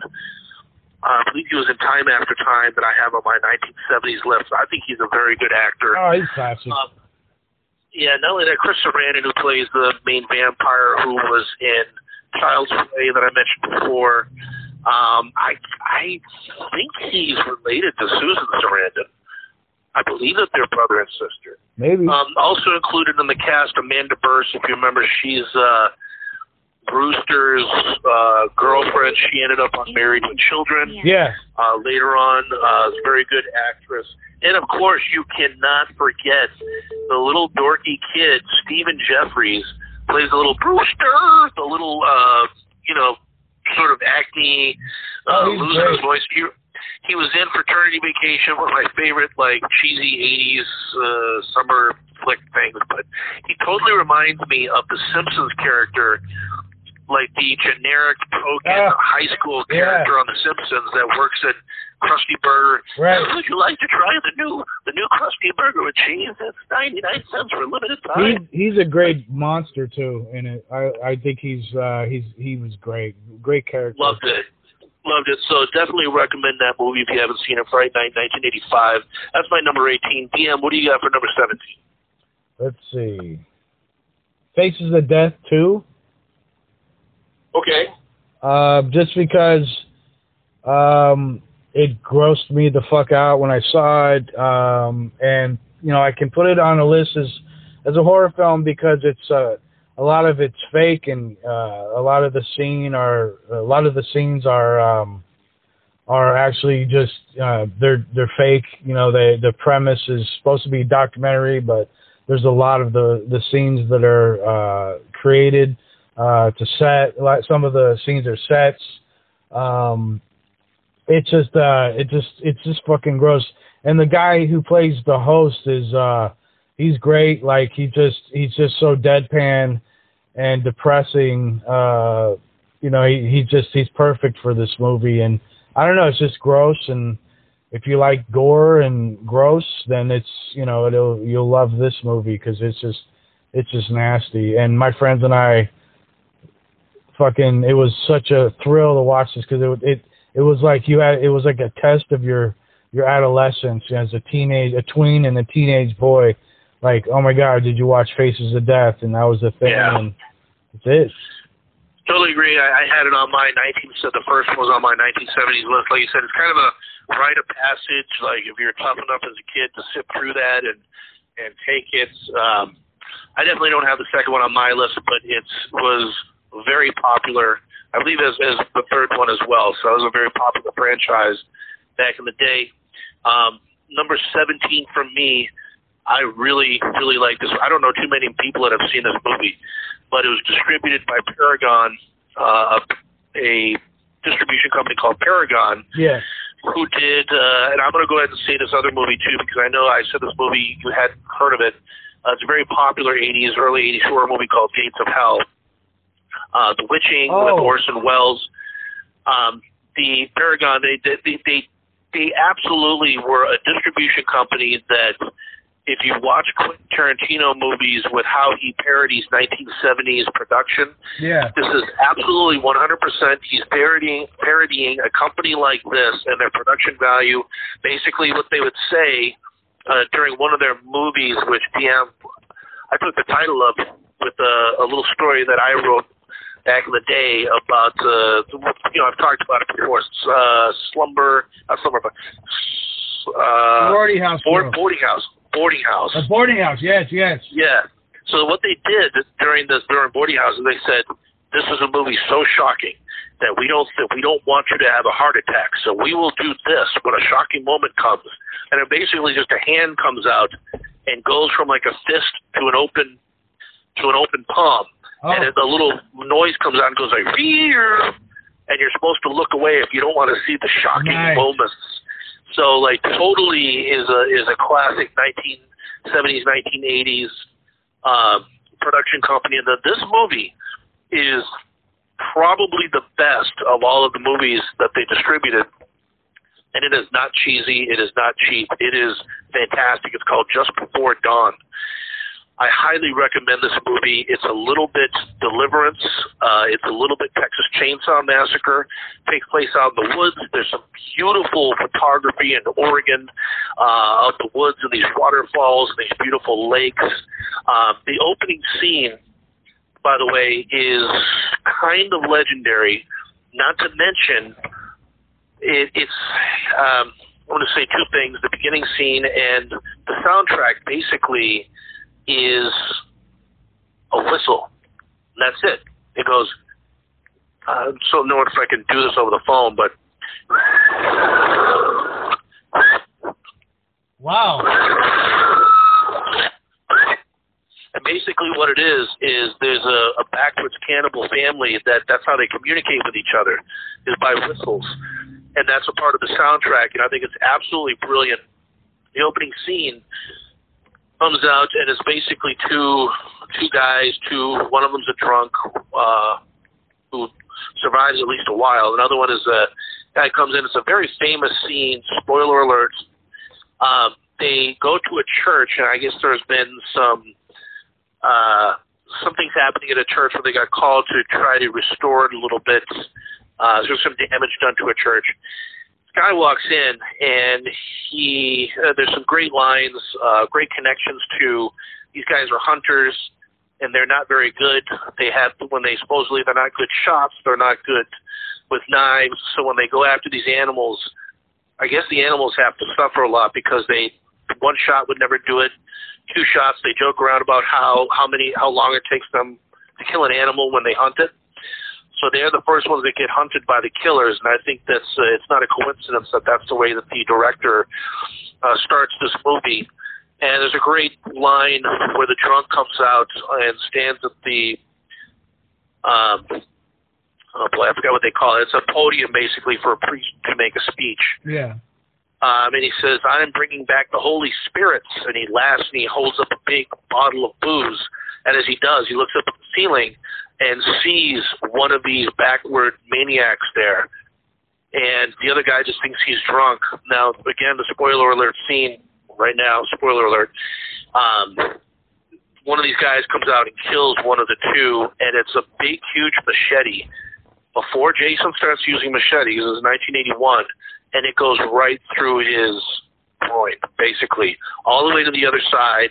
He slowly he puts it in, then he slowly pulls it back out, and it's Wow. just horrific. And it's something where you can feel that the guy is uh, uh, limping around afterwards for a couple of minutes before he dies. What a horrific way! And that sets the stage for this whole movie. And throughout the movie, you'll hear whistles, and nobody knows what it is. And then basically, that's what it is. Anyway, just before dawn, uh, 1981. Highly recommend it. Love the movie. Nice. Um, DM, what is your selection for? Bring it up there now. What are we at? Number 16. Yes. 16, The Shining. Oh wow. Okay. Um, Uh, this is all you on this one. classic. Jack Nicholson plays, you know, a classic, uh, classic guy who loses his shit.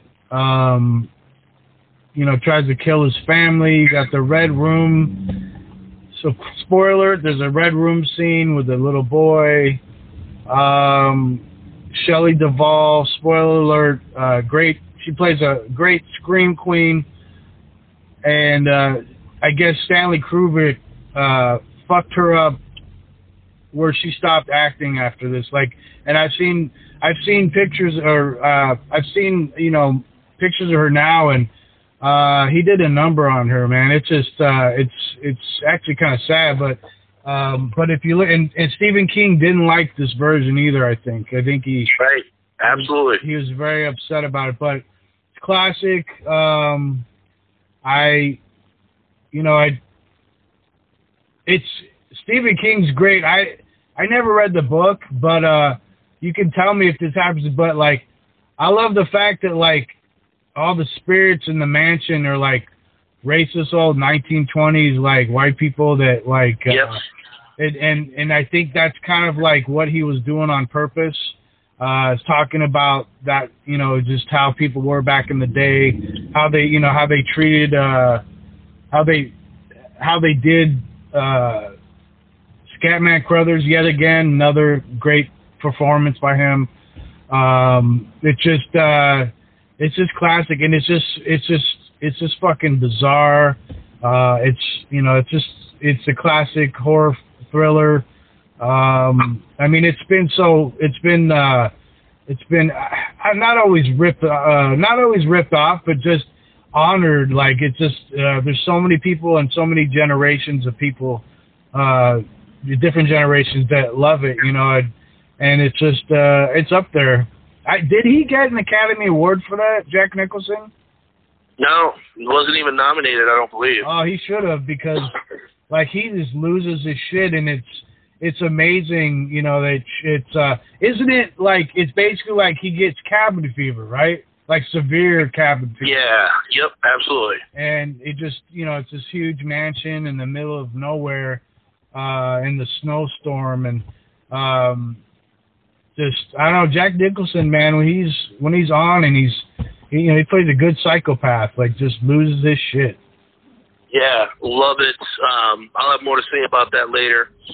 Um, my number 16 is, well, there's a lot of Stephen King here, uh, is one of my favorite short stories of his. Um, I'm trying to think of the name. It's called Cycle of the Werewolf is the short Oh. story, and I love it to death. Uh, no pun, well, pun intended. Um, the movie is 1985. It's Silver Bullet. Oh yeah. Uh, it stars a young, yeah, young Corey Haim.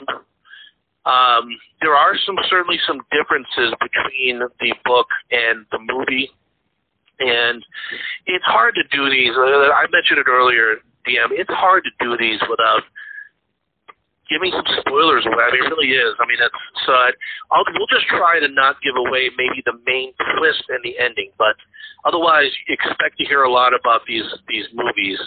Um, Wait, maybe we Gary Busey's in it, right? Yeah, I was about to talk about the the cast after I uh, talked about. We might actually put maybe we'll put a list in YouTube. We'll number these one through Sure. three. We'll try to we'll try to do that so that if you want to see our list without listening to the specific scenes, go ahead. Uh, but yeah, you mentioned Gary Busey, man. He was fantastic playing the drunk uncle in this. Loved it.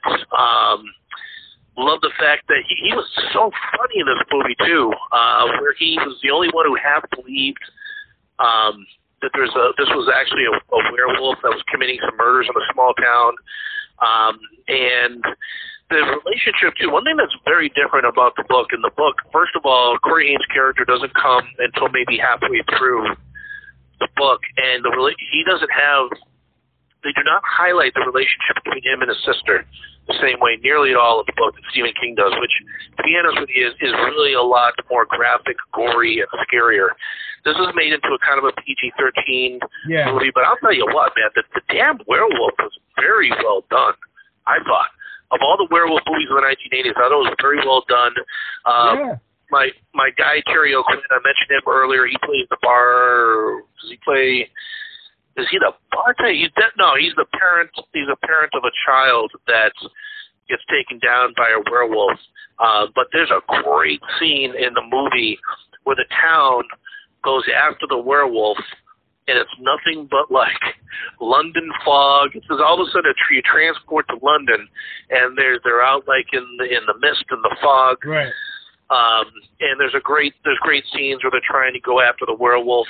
Uh, I'm not going to say who the werewolf is. We'll just say uh, the guy who you end up knowing who it is is great. Uh, he tries to sort of um, justify the killings by you know like one woman is is uh, pregnant out of wedlock and is is not with the man that she got impregnated by. He picks her. He actually picks his victims rather than just having to eat anybody that happens upon his way. For the most part, some of it, of course, is by uh, convenience. But uh, love the movie. I'll, I'll tell you what, Corey Haim was. Uh, I don't think it's just. Um, eh, you know, the Hollywood design. I think he was a damn good uh, child actor. I think he was great in this movie. I love him. Um, yeah, so I mean, I'm I'm not sure if there's too many too many other things I can say about it, but very well done movie. Uh, it's PG-13. If you're a parent out there, if you have kids, I believe that you can watch. I mean, I think I saw it when I was 11 years old. Didn't give me nightmares. So um, if you have a, a young kid, maybe not five or six, but uh, a young teenager, I think they can watch this without getting too many um, nightmares. So anything else you want to say about uh, Silver Bullet DM? Uh, I forgot to put it on my list, but yeah, it's another classic werewolf movie. Um, you know, I like I like its the story, I like the premise, I like the cast. It's a good movie. Cool. All right, so what do you got is your number 15 selection? John Carpenter's The Thing. Okay. Just classic. Um, just strange. You know, it's it's it's it's a classic John Carpenter movie. Um, Kurt Russell's great in it. The fucking entire cast is amazing. Um, I just love Kurt Russell's character um, with the paunch or the uh, the uh, the old school hat, like a mail delivery person, you know, uh, from the you know old cowboy hat, um, and just how the monster is and how it you know it's an alien, how uh, you know it's like uh, you know becomes a thriller because then it you know it's spoiler like um, because of how the monster is nobody knows who's who's infected or whatever. Uh, Right. Takes place in. I love the fact it takes place in the. I- believe it's Antarctica. Uh, Yep. they're they're a research team. Um, like I said, great cast. Uh, uh, Keith David. Um, fucking classic. One of my favorite actors. Uh, what the fuck? Um, man, all of, it's just a good cast. It's a good story. Uh, I, I don't know what more to say about it. It's just you know, love John Carpenter, and it's just one of those movies I saw and it freaked me out because it was like the sound they use, the scoring was amazing, um, the special effects are great. It's just you know how the monster. It's just so unique because it's alien. Uh, it's one of the first movies I've seen of its kind where it's like an alien monster and um they you know and even they they they they you know in the early 2000s they they had a sequel and then where they go back and then uh they also had a video game I think that was a they came out with that was a prequel that led That was cool. and I love the fact they started they did that and it and it and it gives the the fan of the of the movie um insight on you know how things happened and and it just it's great. I love it. It's fine. I like the sequel too. So yeah it's good. Yeah. Okay, I, I like that as well. You, you gotta love John Carpenter. Uh, my number fifteen is from another magnificent director. It is a remake, one of the best remakes of all time. Uh, the movie, the director is David Cronenberg. Whoa absolutely fantastic. You talk about a guy that's had an unbelievable career. I uh, can't say enough about this guy. So many great movies, so many different weird, odd movies that Yeah. he's done. So the movie, the remake, of course, is The Fly, 1986. Um, some really, again, it's questionable whether or not it's horror. It's probably more sci-fi. I loved the original with Vincent Price back in the 50s. Uh, went back and saw the original uh, within the last year or two. Uh, Fly 1 and 2. This one is great. There's some real disgusting, uh, more graphic scenes of him as he's starting to turn into The Fly. Great classic cast, Jeff Goldblum and Geena Davis, who was probably a very underrated actress. I think she's done had many good parts. Um, yeah, when I say underrated, I don't know. Maybe, maybe she uh, actually, as, as just as I said this, I'm thinking maybe she could have got into character a little bit more in this movie. But uh, I haven't, I really haven't seen it in a long time. I'm trying to look here. Um, I don't really have too much else to say about the fly. it's great uh, it's uh the transformation's great Jeff Goldblum is one of my favorite actors especially character actors uh this is one of his classics uh classic roles uh David Cronenberg is like great cuz his his shit is just it's bizarre it's like I I don't know. It's like he combines. He's like a he's a horror sci-fi guy, so he combines both. Um, I I don't know what to say. I, I mean, it's just great, you know. And it's it's a great remake. Uh, I like the way it the way he did it. I don't know. Just Yeah. Um, one last thing I would say is that I almost included in our 1970s. I almost included the movie The Brood, um, which was a very weird movie about these little, uh, not demonic, but these mutant children that are created, and he must really have hated. If you ever see this movie, he must have really hated his ex-wife. He was going through a divorce at the time. Um, it's if I was his kid, I'd probably be very offended Right. uh, by by him making the the children of this woman these little mutant pricks who are murderers. right. Anyway, uh, that's James Cronenberg. He is a friggin' weirdo. By the way, you know what's funny is that I heard a story. I believe it was Cronenberg. I believe it was him. He went to Boston University with the lead singer. He was the roommate of the lead singer for the J. Geils band. Uh, Wolf Nice. and Peter Wolf, and Peter Wolf was so freaked out by him. He said, "You know what? Get me the f out of this guy's room. I have to like get me a new roommate. This guy's weird." Um, great stories with David Cronenberg, Canadian uh, filmmaker. I think he's great. All right, so number fourteen, uh, DM. What is your selection? American Werewolf in London. Excellent. This is another classic werewolf horror movie. Uh, I I thought it was not only the good horror movie, but it was like uh, there was actually the writing's really good because it uh, and spoiler, but it uh, it focuses a lot on the the repercussions of your your actions, so to speak. Um, and and spoil another spoiler alert.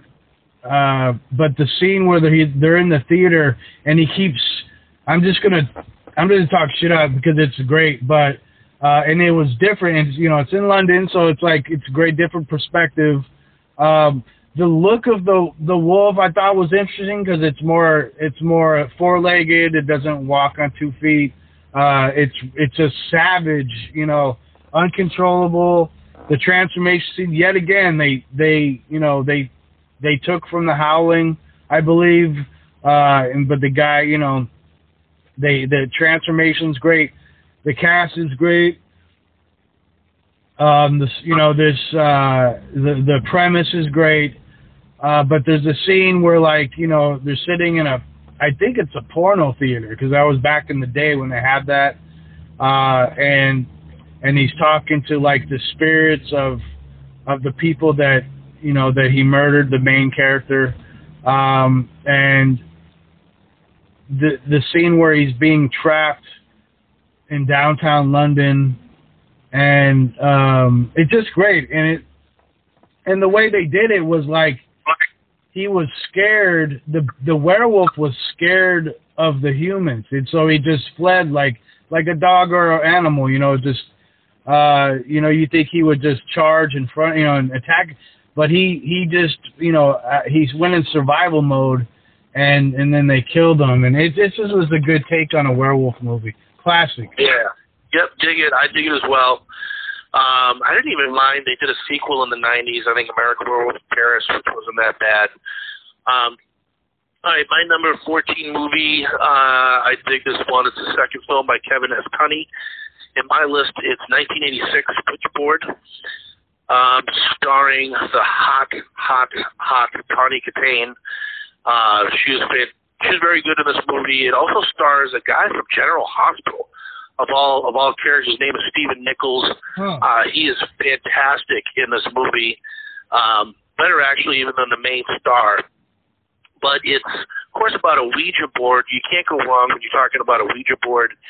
I think the the spirit that they summon in this movie is fantastic.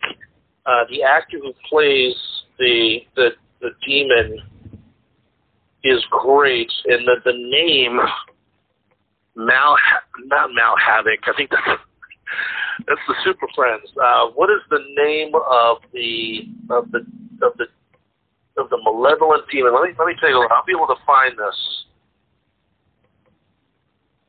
Uh, so Mal Mal Fader. I know it was a Mal something. Anyway, fantastic. There's some great dream sequences in here. Uh, for all the for all you perverts like me, great great uh, shower scene with Tawny Kitaen. Um, and also too the side characters. Uh, there's a girl in here, Zarabeth, Kathleen Wilhoite. She plays a clairvoyant uh, who is great, and I've seen her in, in many other movies. I'm not sure she was in Pretty in Pink, or she was a, a, a 80s character actress that was in a lot of teenage films. But I love it. I love the scenes. There's uh, plot twists that I'm not going to give away. There's people that die in the movie that you wouldn't think would die. Um, I love when that happens because one of the cheesy things is when you watch a horror movie and you can pretty much plot out from the beginning, this person lives, this person dies, this person gets it, this person Right. doesn't. Anytime you have a horror movie that likes to upend that and leaves you guessing as to who is actually going to live or die, I really dig that. Um, so this movie is is a big, big up for me. I'll tell you what, I actually saw this movie again maybe a year ago, and I was freaking scared. I'm not even kidding. When I watched this movie, maybe it was two years ago, I saw it and it gave me, and I was alone, you know, in my place, and I got shivers a little bit. And I was kind of, it has a little bit of you know, some of those scenes when you turn around the corner, and all of a sudden there's, you know, death is waiting for you. And it is uh, a thriller. It Huh. is uh, has some very good suspenseful scenes. I definitely recommend Witchboard if you like horror movies. That is my number 14 selection. Nice. Um, did you see that? No, I. Okay. But I've seen the the cover. I'll never forget the cover. Um, I actually knew what you were talking about when you said it right away, but I just have I've actually never seen the film. Yeah. Uh, also, too, I do have to give some praise to the writer. Kevin Tenney also wrote that.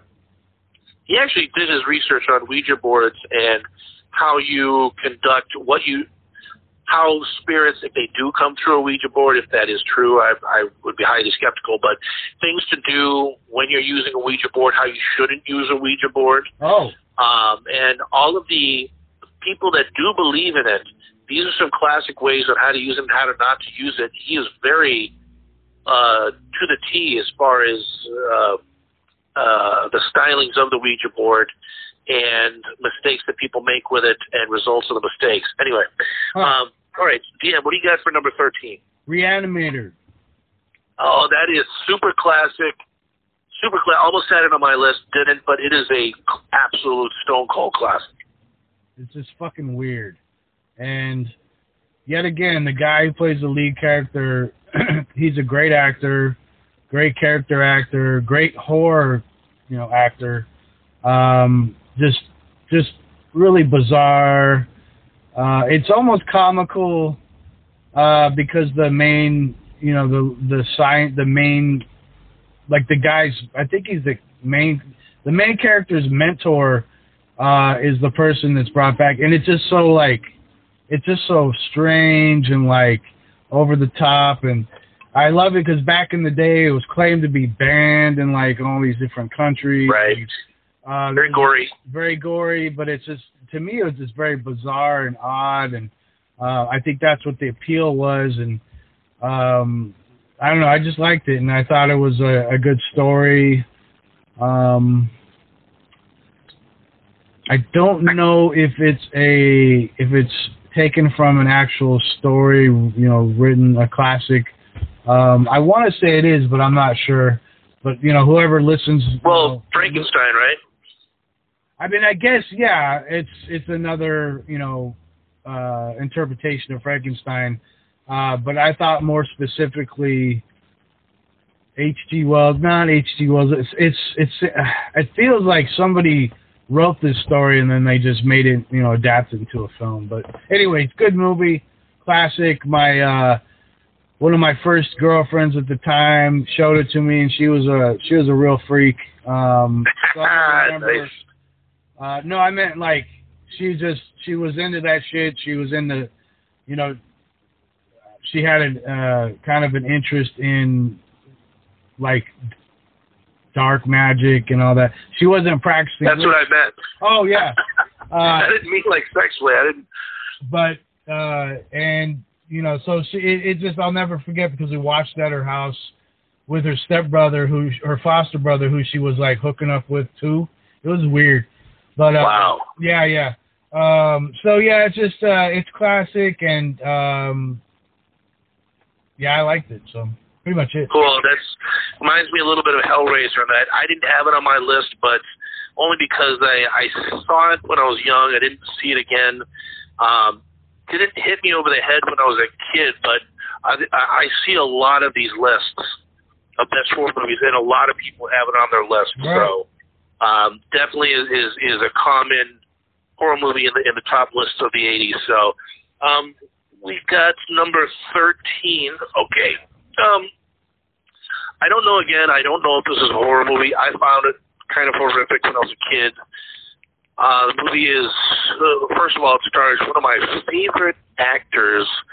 Well, when I say one of my favorite actors, I'm sure he's passed on and it's been years since he's done stuff, but he could really play a creepy character so well. Maybe underrated. The, the name of the actor is Rutger Hauer. Oh yeah. Uh, the name of the film is The Hitcher, 1986. yes. Uh, C. Thomas Howell. It's a road. Oh, it's got to be considered a road thriller, thriller movie, maybe a little bit horror movie. Uh, probably one of the only good movies that C. Thomas Howell did. Ironically, the same year as when he made his one of the worst movies of all time. Probably, I think, is uh, boy the one where he dresses up in blackface because of Soul Man. Uh, Soul Man. Yeah. Um, to get into college. That fucked his was- career up, dude. Like he, him trying to play of all the kids trying to play a black kid. Hey, brother, and you're like, oh, oh my god, dude. It's Yeah, uh, um, yeah. it was really bad. So this was really good. If you haven't seen it, um, again, it's, it's a good who done it. Um, Jennifer Jason Leigh, how about that? I Yeah. can't remember her in that, but she was in that. Um, it's a good who done it. There's some a few plot twists along the way. He loses the guy, then the guy finds him. So it's a great. Um, actually, as I look at it, it was a it was a flop when it first came out. They spent eight million dollars to make it and only made six. It was an enormous hit uh, in the rentals, VHS rentals. Ah, yeah. Um, I must have seen it a million times. So anyway, uh, my number thirteen, my number thirteen movie, oh, ooh, number thirteen is The Hitcher. Um, DM, what do you have for your number twelve? I have the fog. John Carpenter, Love it. classic. Just uh, I you know uh, great story, scary, great cast. Uh, I I don't know the whole premise is great. I like you know it's another story where um, I guess you could say it's a it's just one of those it's a it's just basically a story of of uh some people who are you know uh a ship that had been what is it like it's basically like a a ship like a a, a captain and his crew get they get murdered right? Or am I correct? Yeah, well, it, I think that they were. Um, it has to do with the church. The church supposedly sent a message to them, telling them where to dock, and when Ah. they told them where to dock was a was a rocky area. That if there were storms, I think they they got shipwrecked. Um, but I don't think that the I don't think they were innocent. I think they were. Uh, somehow the church was involved with them financially, maybe, and okay I'm not sure sure if somebody swam out and took their gold. It has to do with the uh, the priest.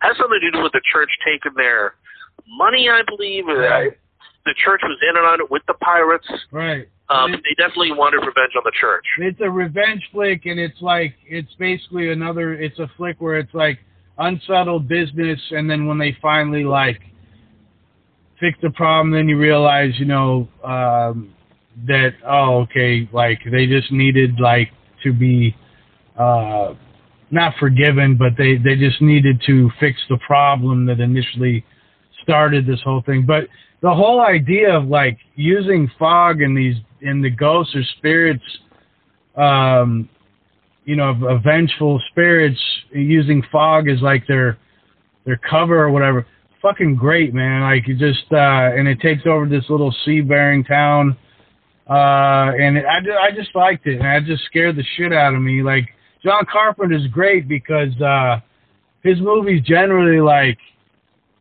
I don't know it's like some of them are gory but for the most part it's like the story and then how he films it and the and the like the situation that the characters are in usually and it's just he's just classic, man. I just uh, I don't know, man. I just fucking amazing. So Yeah, and not to mention, uh, we have to do something sci-fi because with John Carpenter, Oh, yeah. I friggin' love Escape from New York. I friggin' love it so much. One of my favorite '80s movies. yeah, What I love is uh, Adrienne Barbeau, who actually uh, turned out to be his wife. Uh, I think he, he married her. She was in The Fog. She was, yep, she was in Escape from New York. Of course, she was from Maude in the 1970s, that TV show. Oh. I think she's a very good actress. She was, um, yeah, very good actress. Uh, very good movie too. It is creepy. It's got a little surprise ending for you. Um, I definitely dig that movie. I love it. But another movie I watched at night uh, was on TV uh, at you know late at night. It was like a 10 p.m. Uh, flick. Um, classic though, and uh, great. You know, John Carpenter is probably of all time. You know, one of my favorite uh, film scores as well. Like composers, like he's Right. he just unbelievable. Fucking how he does that. So yeah. Yeah. Um, also loved playing the priest. One of my favorite character actors, Hal Holbrook. Yeah, classic. um, who was yeah in a number of films. Uh, the Firm actually with Tom Cruise. He was excellent on that. Anyway, okay, so number um, what are we on here? Number twelve. We're getting up there. Number twelve, and it's a franchise. I had mentioned a film previously. This is my favorite film of the franchise. Uh, it is Friday the Thirteenth, but not the original. I did not put the original on my list, which is of course extremely controversial. really? Maybe it's the best movie. Yeah, maybe it is the best movie, the original. Um, if you have it on there, I certainly would like to say a few things about it that I did like because I do. I had a feeling that it's on everybody's list. I think that there's other movies besides the first one that are very good that don't get mentioned on the top list. So my favorite, the scariest one to me, is the final chapter, part four. Oh, Um, this one has, I believe, without a doubt, the best cast. I mean, Huh. you're talking about uh, Crispin Glover plays the the dorky kid who love uh. Comes out and do- does this great dance. Um, the the females in it are ridiculous. I mean, it's talk about this beautiful cast. Uh, Judie Aronson plays one of the girls who was in Weird Science. One of the two girls that hooks up with Oh, Anthony yeah. Michael Hall, the other guy, guy from Weird Science, she's tremendous. She was a, just a total babe. Um, also in the film was, well, I'm gonna have to go to this guy's name. It is Lawrence Monoson. He was actually in a film that I really dug called The Last American Virgin Oh wow, in the yeah. 19 yeah he played the main character i thought that was such a cool teenage movie it was a total remake of uh, an italian uh which if you remember some of the scenes it makes sense like there's a they're delivering a pizza to Cha- Charo or something like that. Yeah. The episode. Anyway, great. It was a really cool film. He was in this as well. Um, you got Peter Barton, who ended up, like I mentioned earlier, there's a guy in Richport that ended up to be a star from General Hospital. Peter Barton ended up to be a star in one of them, All My Children, something. One of those. Uh, he's in another movie actually further up on my list. Um, it just keeps going and going. Um, Corey Feldman again, tremendous.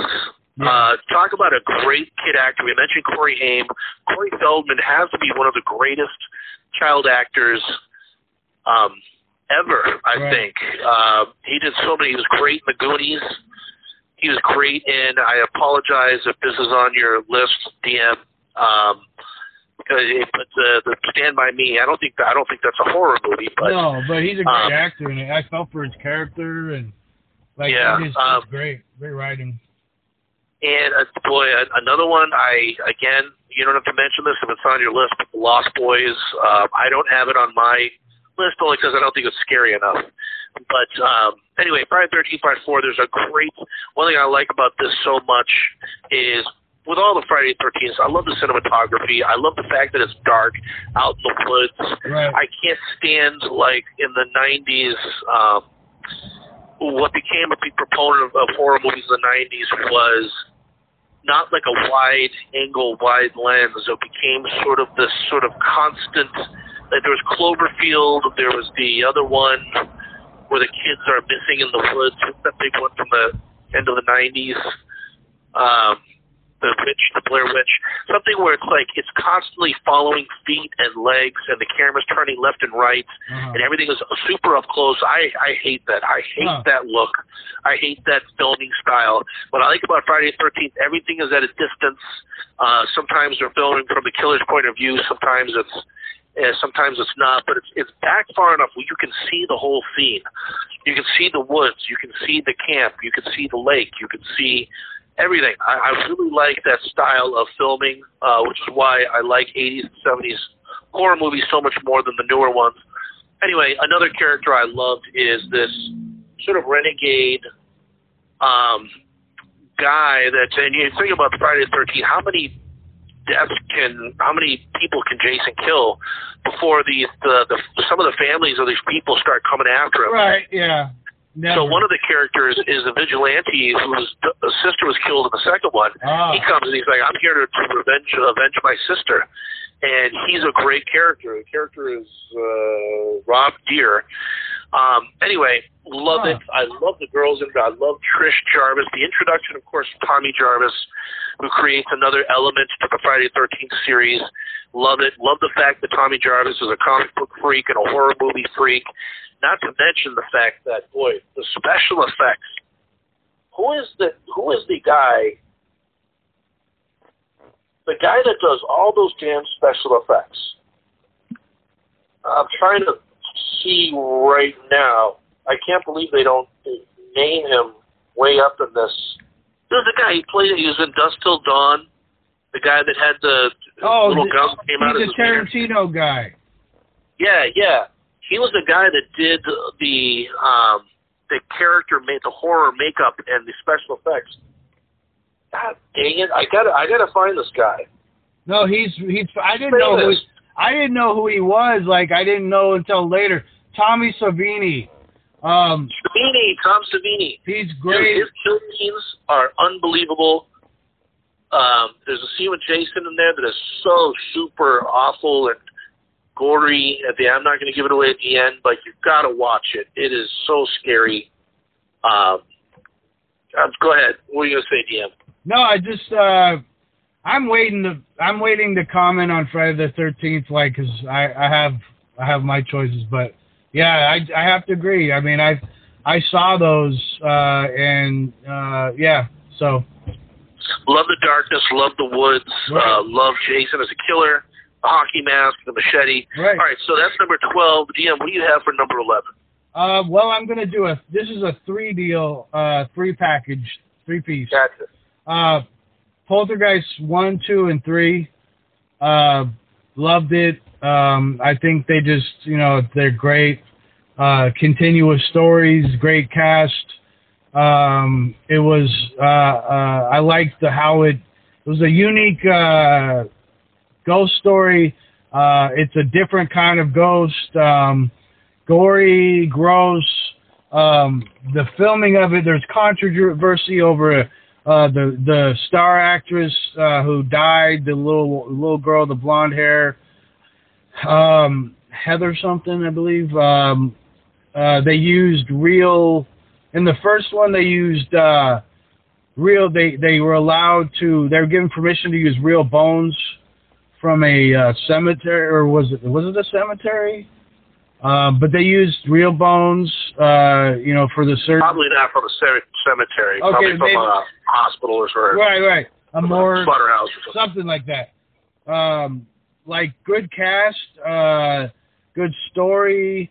Um, the the little woman who played uh, the uh, she Oh, she's great. The clairvoyant. the clairvoyant. She's classic actress.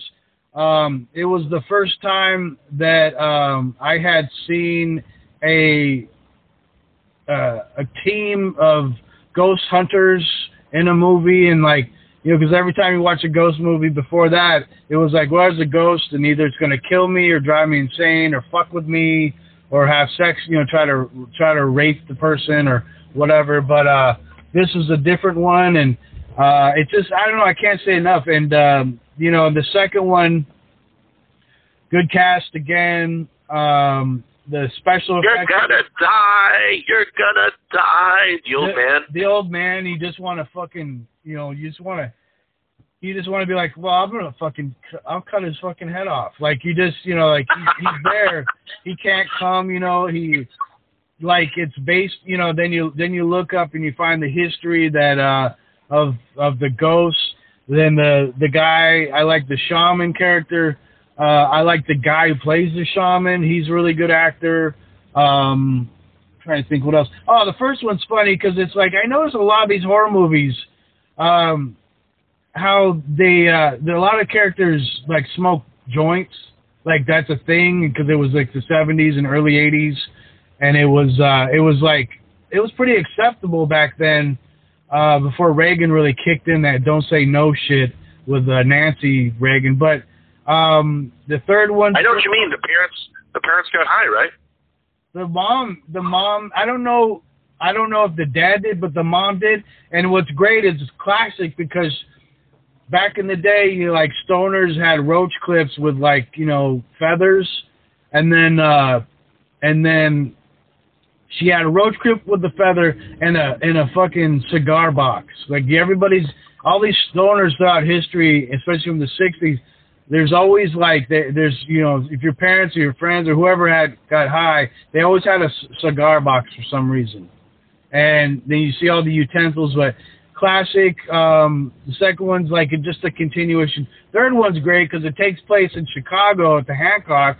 So every time i see the hancock uh building i'm thinking oh they that's where they filmed uh poltergeist 3 Interesting. So you got uh, all three. We're talking about 11, 10, and 9 going into the top 10. Um, I'll tell you what, I'll talk about this too because that's technically my number 11 was Poltergeist. cool Um, Tobe Hooper, of course, of uh, Texas Chainsaw Massacre, Salem's Lot, continues his onslaught of fantastic horror movies into the 1980s. Um, the most, one of the most classic scenes in all horror movies is the clown scene, of course oh yeah yeah yeah yeah uh, where it comes alive. The tree scene as well with the little Right. kid, uh, where it goes into his room. Um, yeah, this was a very good. I'll tell you what, dude. This this film met some controversy. Besides, of course, Heather O'Rourke, who played the little blonde girl, died early.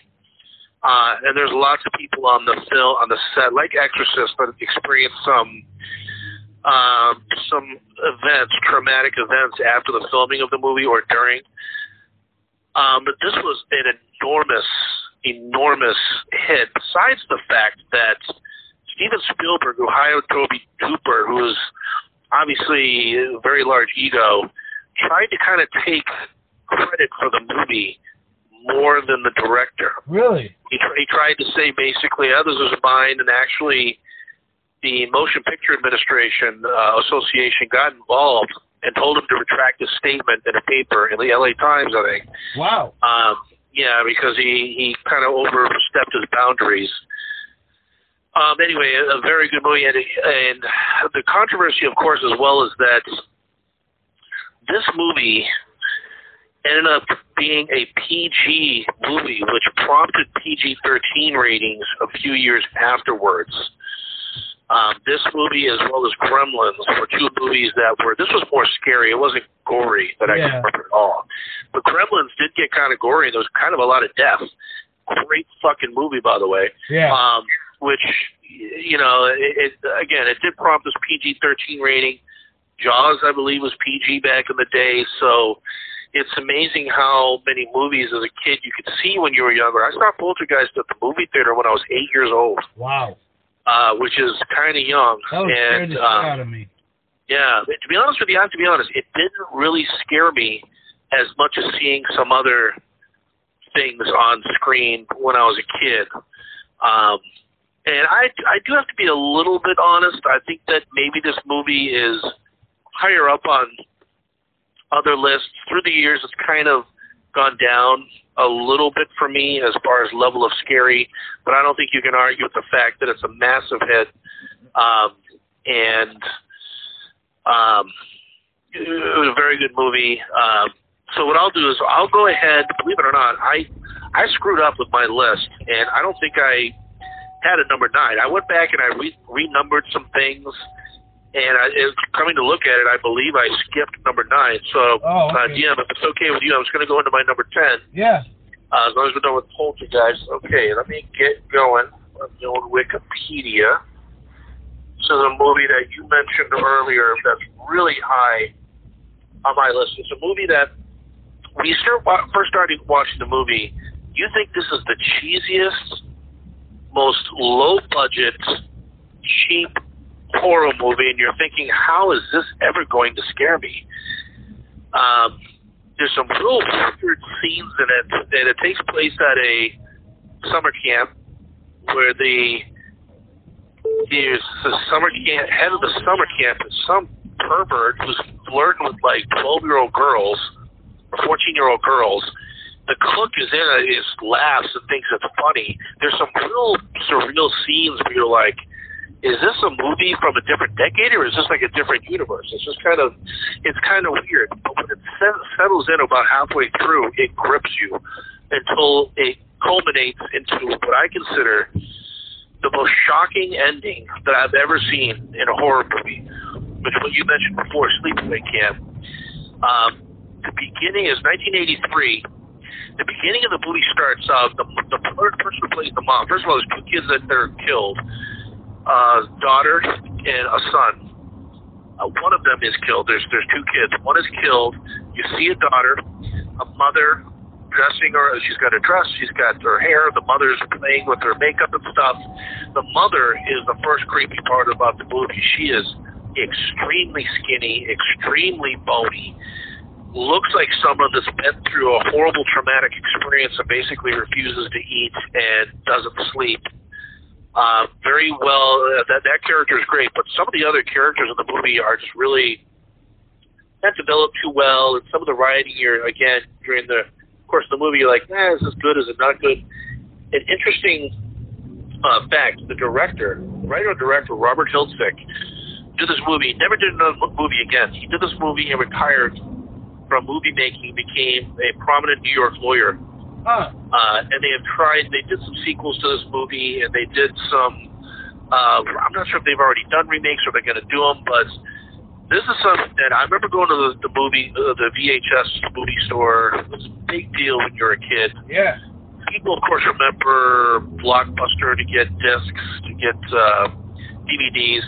It was so huge going to the VHS store, uh, the movie store, movie whatever. I forget if there was a specific name for it, but um, nobody said VHS back in the day. Everyone thought when VHS came out, everyone thought that's just the way these are going to be done until DVDs came out. I remember going to the uh, to the movie store when I was uh, 13, maybe 12 years old, 13, and I had some friends over, and it was after the last game in the summer. It was 1987, a few years after the movie came out, and a bunch of my friends came over for a big sleepover. There must have been like five other kids, Wow. and we started off the night watching Eddie Murphy Raw, laughed our Nice. freaking asses off, absolutely loved it. My dad was sitting there watching the movie with us. He loved it. He cracked up. Then we watched Sleepaway Camp, and the mood of the room completely changed. Yeah. Um, and it, we, it was nighttime. I lived on a lake. I lived out in the woods, which didn't help watching Friday the 13th, any of these movies. Right. Um, I, I talked about that when I talked about the Amityville Horror in our 70s list. But anyway, I'm not going to give away the ending, but I will say this: it is, it will be etched in your brain. And DM, you and I, wa- we watched this movie together. It wasn't the first time we had seen it. I want to say like 2007. It was when I lived with uh, A and A uh, back in the day Double A. and double A, and you you came over to my place and we watched that, and we sat there, and it was as good as the first time I had watched it, yeah. which was 1987. The ending, we just sat there and just was like, oh my god. Um, So fucked up. that's as, yeah, that's as much as I'm going to say about it. I, I really don't want to give away anything else. I highly recommend sit through the whole damn movie. It may be like 20 minutes in, and you're like, this can't, this like isn't very good. It's too, sit through the, you will Right. Thank for yourself when you get done with it, and it becomes one of the best horror movies you've ever seen. Okay, so that is number 10. I, I obviously somehow skipped number nine, didn't include it. So let's go to number eight. Uh, DM, what is your? We're in the top ten now. What is your number eight favorite horror movie from the 1980s? Well, I flipped it, and uh, I'm gonna have to say, well, okay, my I the way I did it, the numbering, uh, it's not a matter of that I like something more and this and that. Um, I just made a list, but uh, I'd have to say The Hitcher too, one of my favorite, um, one of my favorite thriller horror movies. Because Rutger Hauer is a freak, and uh, he's an amazing actor, character actor and uh, I just loved it. Like uh, just suspenseful. You know, this guy's fucking running around hitchhiking, and he's preying on people, and he literally like kills. He kills the whole hitchhiking experience. You know, if you're watching this, like, oh my god, like as a nut. That's exactly what happened. You know, just everything they say about horror. You know, never picking up a hitchhiker. That guy fucking emulates it. So I love it. Hitcher, you already said something about it, so you know I'm good. Gotcha. Okay. Um, I'll tell you what. We're getting into number my number eight. This is probably the most underrated and unseen movie because my next seven movies after this, I think everyone that they're popular, they're scary, they're classics. Maybe except for my number six selection. Number eight is a kind of unknown horror movie that is so far up on my list, and I must have seen this movie 20 times. I've seen it recently. It's still awesome. It's called Hell Night. 1981, made by Tom DeSimone. Um, I know that some of the people that work on this movie, the guy who directed Shawshank Redemption and The Green Mile and The Mist, is some sort of cinem- cinematographer on this movie. Uh, there's some great people that work on it. Peter Barton, who was in Friday the 13th Part 4, stars in this movie. The main star, of course, is Linda Blair. Uh, she plays a teenage. This is basically people going into a sorority. They have to stay in this abandoned mansion overnight. Um, and things happen to them, obviously. There's a history to the house, a crazy family, a bunch of people were killed. By the way, people don't think that a a big mansion can be abandoned. My hometown where I grew up in, in Sturbridge, Massachusetts, we used to go to this abandoned when I was in high school. We'd go to this abandoned mansion to to hang out, get high, maybe bring some girls or something like that after school. And it, I guess it belonged to a drug dealer who abandoned the mansion. The story is is that the feds were on to him. They were closing in on him. He got a word from a uh, from a corrupt cop to get out of there, and he just up and left and went to South America uh, in the 1970s. So in the late 80s and early 90s, well, mo- most, mostly the 90s, we went to this abandoned mansion and walked all the way up and down. There's an old swimming pool in the back, Wow. and it was so cool to go through this entire mansion. And um, there was old record co- uh, covers from the 1970s lying over. There's Wow. some things that the guy left behind, and you could tell people had gone into this mansion and partied on up. So this to me is completely believable, um, even though it's a very well manicured uh, sort of maze to get to the mansion. I can't say enough about this. Um, it is a total movie fraught with all kinds of suspenseful scenes. Um, great soundtrack. Uh, let me see if there's anybody else. It, it's this great gothic old house that they use for this this tremendously high gate. Um, if you remember the guy from Eight Is Enough, uh, Ames? Dick Van Patten, Oh, on the love Old him Father. too. Great actor. Yeah, his his son Vincent Van Patten is in this, and he's damn good. I don't know why I didn't end up hearing about him too much more about after this movie, but he's fantastic.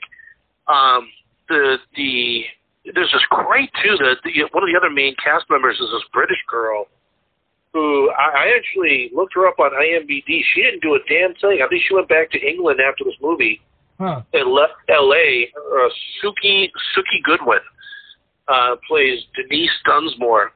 She's great too. Um, nothing but like kids getting high and drinking. There's uh, there's some really good special effects in this movie uh, because it's made in a mansion. Uh, there's a great, of course, main character is the killer. And by the way, there is a little bit of a whodunit to this. So as you're going through this, as you get to the very end, you realize that you didn't know who was doing the killings really, and it does specify, but not till the very end. I again, this is such a tremendous atmospheric, great cinematography movie that really sets up. It's about as good. You talk about an old haunted house that's not really haunted, um, or at least not by dead spirits. Um, this is about as good as it gets.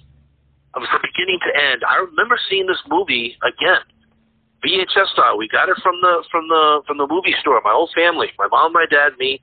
We sat down and watched it on a summer night, maybe when I was nine, ten years old. All of us, even my parents, were gripped to the movie, and they were just like, wow, and just like on the edge of our seats during the whole movie. Nice. I believe you can see it for free on YouTube. You gotta see it. If you are a horror movie fan, you have to watch this movie. You have to, and that's all I have to say about it. Cool. So, uh, Tina, let's go on to number seven. What is your number seven selection for uh, horror movie? A, uh, Evil Dead Two. Excellent. This it's classic. Um, it's it's like it's. I would put it also. It's a great horror movie. Um, I like it's scary, but then like, and I like the special effects. Uh, I like the cinematography. It's uh it's it's low budget but it's great because it's like you you it would be ruined if you you made this like a you know over the top high budget movie. Great um sam raimi's classic bruce campbell. Uh just great story. Um it was like my first exposure to the necronomicon spoiler alert that's in the movie of the books. That's a that's a hp lovecraft uh, reference uh, the way the demons look. You know, spoiler alert. Uh, classic. Uh, the voice. You know, the voice changing of the demons. The small house in the cabin or in the middle of the woods. Um, what else? Uh, I mean, it's classic where he's like, I love it because uh, the main character, like he he snaps the fuck out and attaches a fucking chainsaw to his arm and uh, you know get the shotgun, and it's so over the top. I love it. Um, but the the scene where the how they film the demon, how it comes alive, and how they you know they film it from its perspective, and how they the the how they scored the sound was like new to me. Like it was a it was it was exactly how you know I, I felt there was a if if there was demons or how they sounded if they spoke. That's exactly how uh, I am I would imagine them just real off, you know, like tonally just deep and just just sounds like a record, you know, like a, a uh, like a slowed down record when you had back in the day. Yes, good um, good comparison. I mean, it's just great special effects and like just like creative as fuck, and like they had a lot of issues with it um, you know, it's it's it's funny because there's the previous one. It's the same exact story, this and that, but it's like they got just a little more money in the budget, so they could you know kind of expand a little more. But like, um, and it became a huge franchise. Uh, and then it's like also a TV show came out a couple years ago. Um, Ash, um, but yeah, I, I just you can't say enough. I mean, it's just like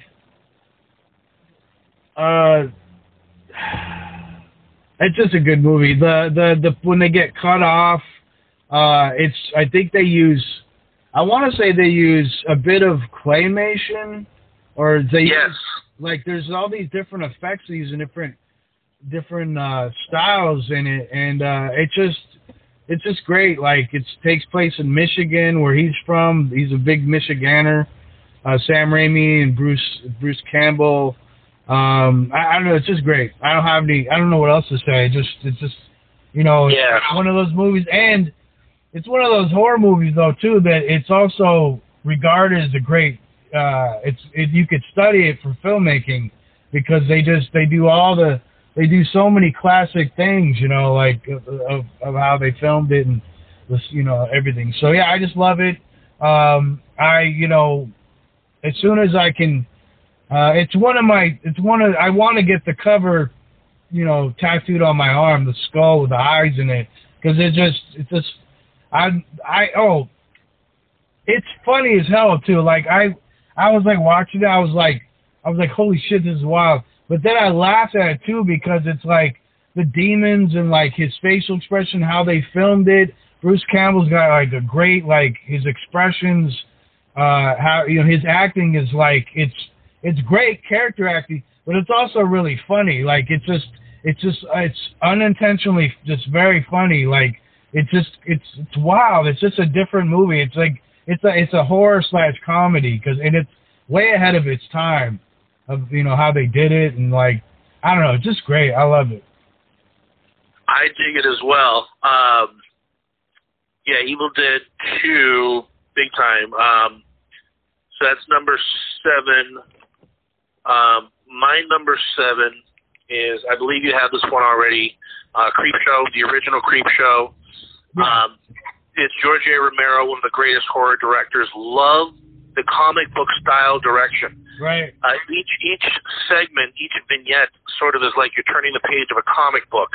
Uh, love the beginning where uh, this uh, I forget the name of the actor.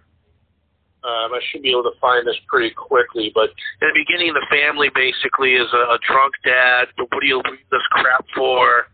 Um, he's drunk. He smacks him. Uh, that's Stephen King's son, actually. Oh. Who is the kid that gets smacked in the beginning? Wow.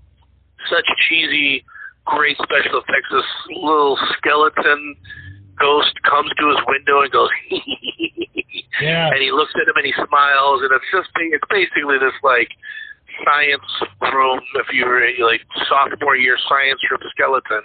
Um, totally funny, um, but some really totally cool um, stories in there. The first one, of course, uh, it's my birthday, the birthday cake one with the old guy. Um, love that one. A young Ed Harris uh, plays the boyfriend of the daughter of the uh, the mother, who's basically the inheritor of the fortune of the family fortune. Uh, Ed Harris is fantastic. There's a great scene of him going out to smoke um, on somebody's grave, grave sites. Uh, there's some tremendous actors in this movie.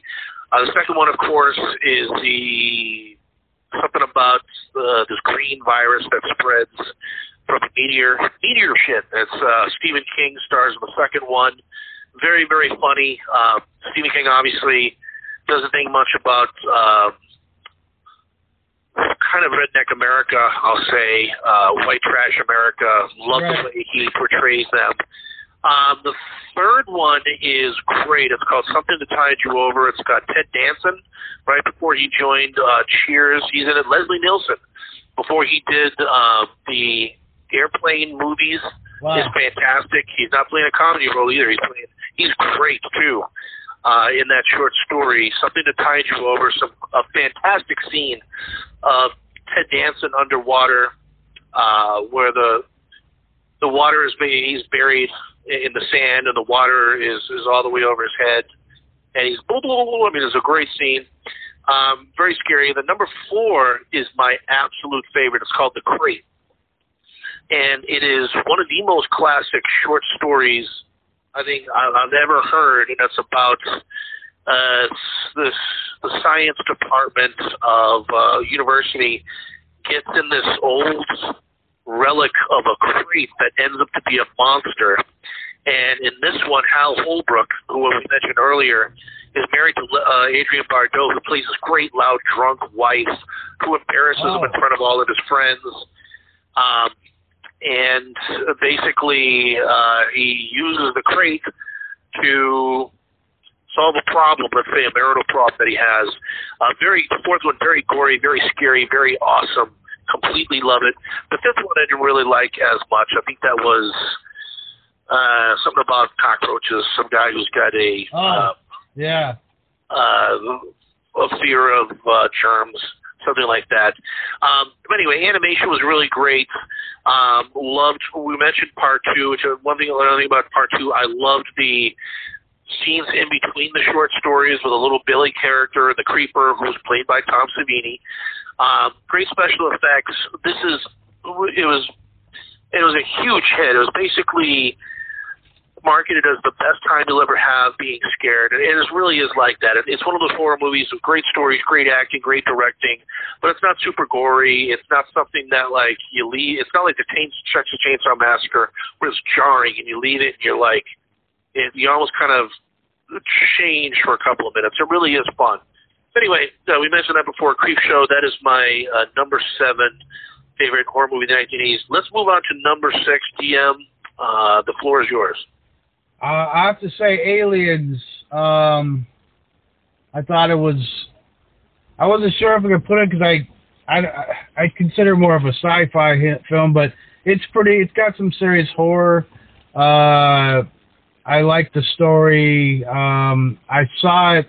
My friend's mom took uh, my friend and I, and uh, when I saw it, and it, it was a. I didn't. I didn't see Aliens the first one, uh, but this this was my first uh, introduction into the franchise, and it was pretty good. I I thought it was fascinating uh, the way it looked, and um, the you know I the whole thing with the the xenomorphs and like the the acid blood and uh, the the tiny mouth shit and uh, I loved how uh, uh, Sigourney Weaver was a badass in it. She didn't like scream and yell. She was like, "Fuck this! I'm gonna fucking take care of this." And then like, right. I believe, isn't it, where she goes on a ship and it's a it's a it's a vessel that holds prisoners, right? Uh, no, no, no, no, no. Sorry. Uh, this one is great. It's one of my favorite. It's the first time I'd ever seen. Uh, uh, well, great cast. Uh, I like the third one where there's prisoners. Okay, yeah, yeah. Sorry. Uh, the first, the second one's great. Love it because uh, just I love the Marines because it was like the first time I'd seen like uh, uh, a, a, a futuristic film, and it's still like it's still like it is now like it seems pretty like okay it's got it's got technology it's in the future and all this shit um and learning about like sleep chambers and all that shit but the other part of it was uh uh it introduces uh corporations to me and being high you know being behind like uh the government and including in the military uh, and uh, it was funny. Like it was actually uh, pretty ahead of its time. Uh, you know, had a diverse. The Marines were all diverse. Like it was. Uh, there was like uh, men, women. It was racially diverse. It was all this like experience. You know, new experience to me. Uh, you know, dominant female characters. Uh, one of the female characters could have been. She could have been gay. So you know, it was like it was like really cool experience for me as a as a kid and a viewer. To it was a broadened horizon view of it. Uh, but what's his name? Bill um, Paxton. He is awesome in that movie.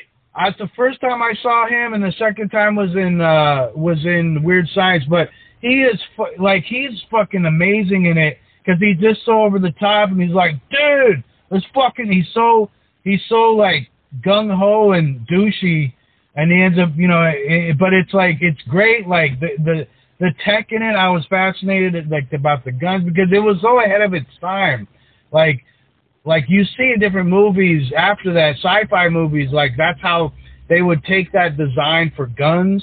Uh, they you know, like the the planets when they go to the other planet, it's un you know it's uninhabitable and it's like realistic where it's like you don't know you can't just go to any planet. It's not not all planets are gonna have oxygen, so they add a little bit of a like a little bit of a science truth to it.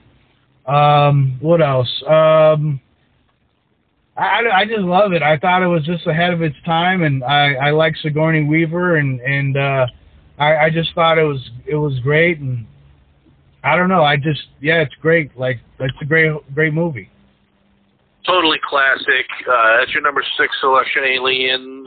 Uh, for me, uh, my number six selection is not on anybody's list anywhere. So this, to me, I consider the most underrated horror film of all time. Um, what a tremendous undertaking to actually try to do a sequel to probably the most beloved horror movie of, of all time. Uh, it is directed by Richard Franklin. Uh, the cast is fantastic. It is made in 1983. Psycho 2. Um, again, a movie that I don't hear anybody mention this movie ever, and it is so severely underrated. Starts out, of course, with the end of, of the original Psycho, goes into um, the beginning of Psycho 2. It, it basically stars Meg Tilly, who's great. She's a sister of Jennifer Tilly. Yeah. Um, another actress. Uh, Anthony Perkins is basically He comes back. number one.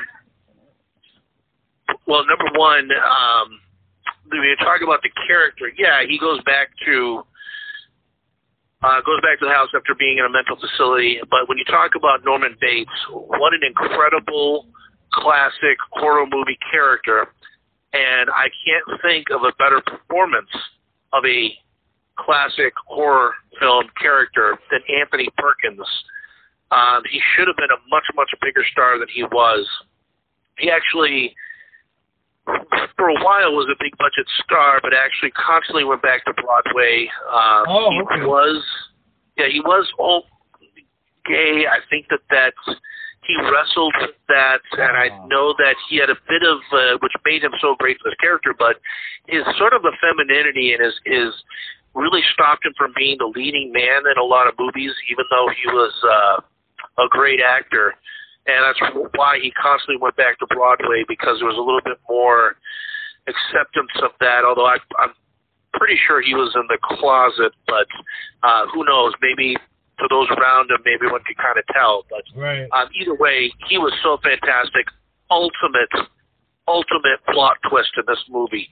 Fantastic plot twist. One of the best plot twists of any horror movies I've ever seen. Huh. So many great, interesting uh, scenes of the. Basically, someone is coming back as his mother. The big thing is, is who is his mother? Is it him dressing up again? Is it his real mother? Is it somebody else? So through the whole course of the movie, you're wondering who it is, and it leaves you in suspense for the whole thing. Um, the again, the the scenes around the house, fantastic setting for a horror movie.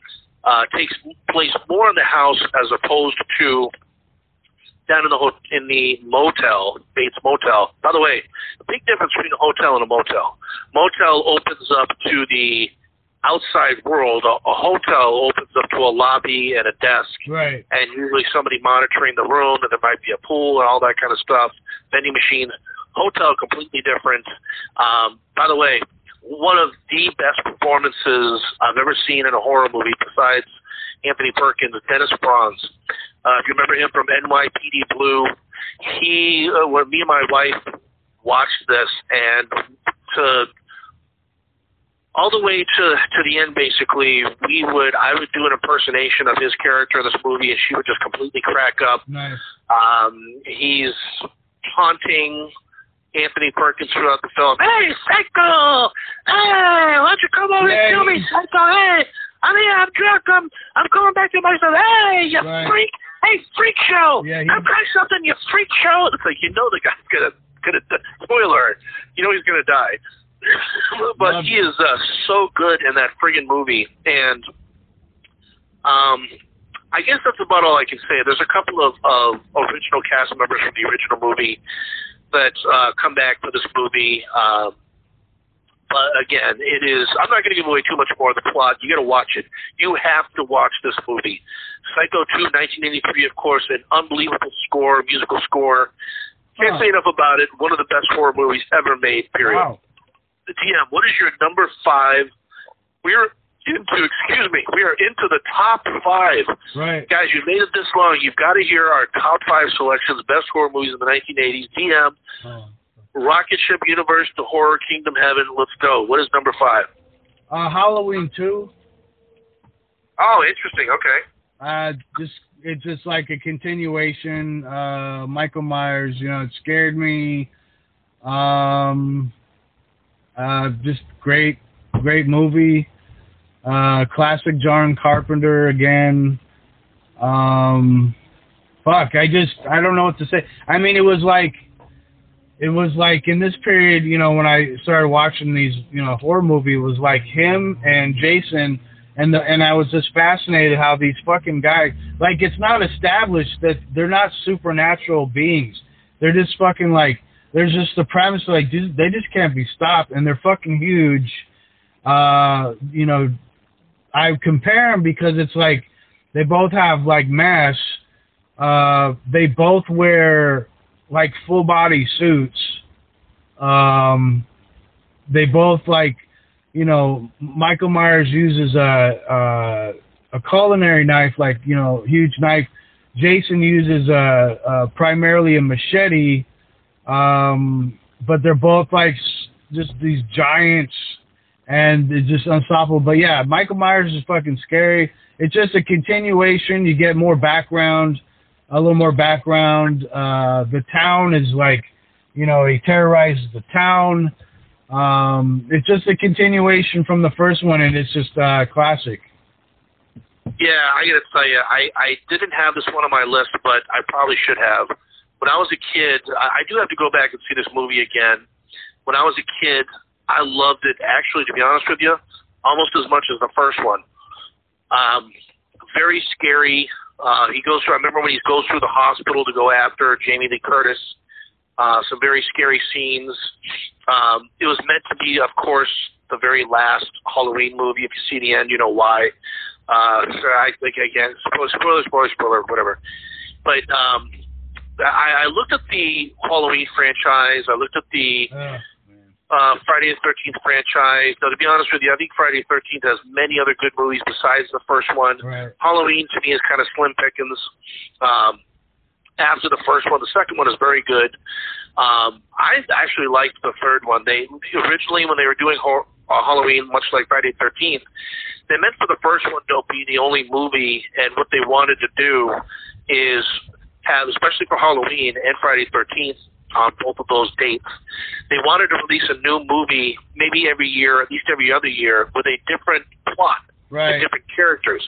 Only because Friday the Thirteenth was so popular with Jason that they said we got to bring him back. Right. Um, and again with Halloween, they with Halloween three, they tried this Halloween setup with masks that control kids, and, Right. and it's I thought it was pretty good. Uh, actually, technically, it was directed by the guy who plays Michael Myers in the first movie. Oh. He ends up being a filmmaker who makes Star, Star, not Starman. He does the Last Starship Fighter. Oh wow, I think, Last I think his name is yeah, the Last Starfighter. Nick Castle, I believe, is the guy's name. Um, he did all, plenty of other movies besides horror movies too, but he is a he is a talent. Um, and of course, you have part four. They just decided to bring Jason back, and I think those are okay. They're just Yeah. they're not on my list, but Yeah. um, so yeah, I agree with you. I, I do think that um, I'm going to go back and watch Halloween two again because I I do think it is a very good um, suspenseful horror movie, and Michael Myers, classic, amazing character. Yep.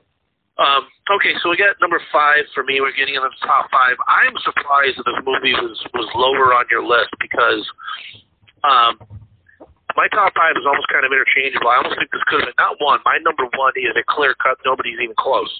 But number two, this could have been number two, just as well as number five on my list. Without a doubt, no other movie on our list even comes close to the beautiful cinematography, the the high up uh, airplane or helicopter shot scenes over the landscapes of beautiful Colorado.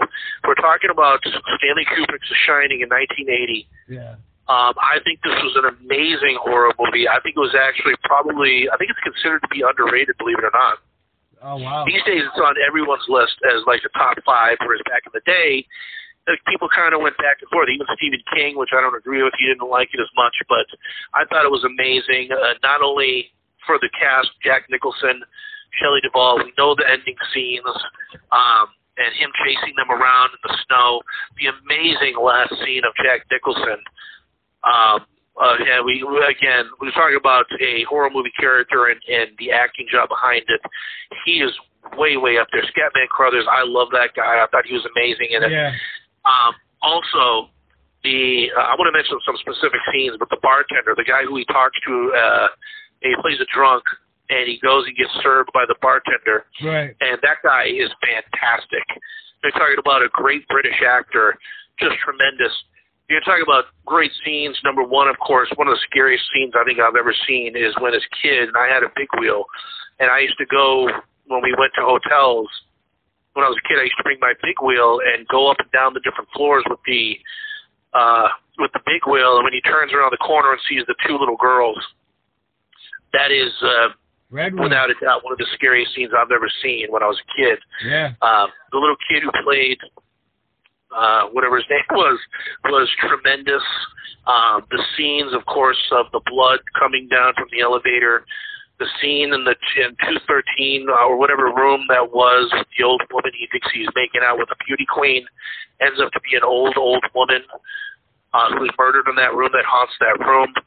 Um, and the one difference with the book you mentioned, if what was different, uh, I remember the book some more specific scenes of, of I think the wife going up through the, the hedge maze, uh, which they would talk to her. I think there was like different animals and they, their shapes. The hedge was the hedges were different shapes of animals and there are things that would talk to her. Um, and some very scary scenes there. Um, let me see what else there was. Uh, of course, the uh, the kid writes red rum, and then the in the reflection in the mirror. Spoiler alert.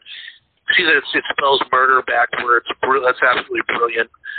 Um, the fact that the kid, and by the way, one of the greatest. I love The Simpsons Treehouse of Horror. Absolutely love it. One of the greatest parodies they've ever done was, uh, as Bart Simpson said, "Oh, you mean The Shining?"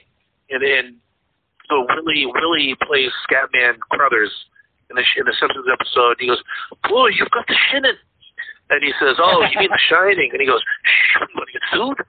And it was uh, a Nice. great remake of that. Homer goes nuts. All playing no beer makes Homer a, a crazy guy or something like Yeah. that. Um, anyway, from beginning to end, unbelievable movie. Um, breathtaking uh, cinematography and, and different shots of this amazing uh, old uh, hotel.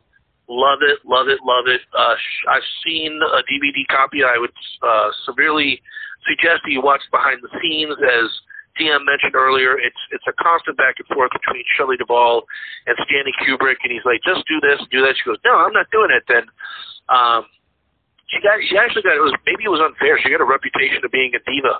Oh, Uh, they would constantly Yeah. show scenes of, of Jack Nicholson. He's like rolling his eyebrows, kind of like waiting for her to like get it right. So it was easy for him to get into character, and according to the director, it was very hard for Shelley Duvall to get into character, and she was not playing the terrified wife to his liking. So, He's scared. um, I guess uh, from what I heard is, and this is what you why you should watch TikTok.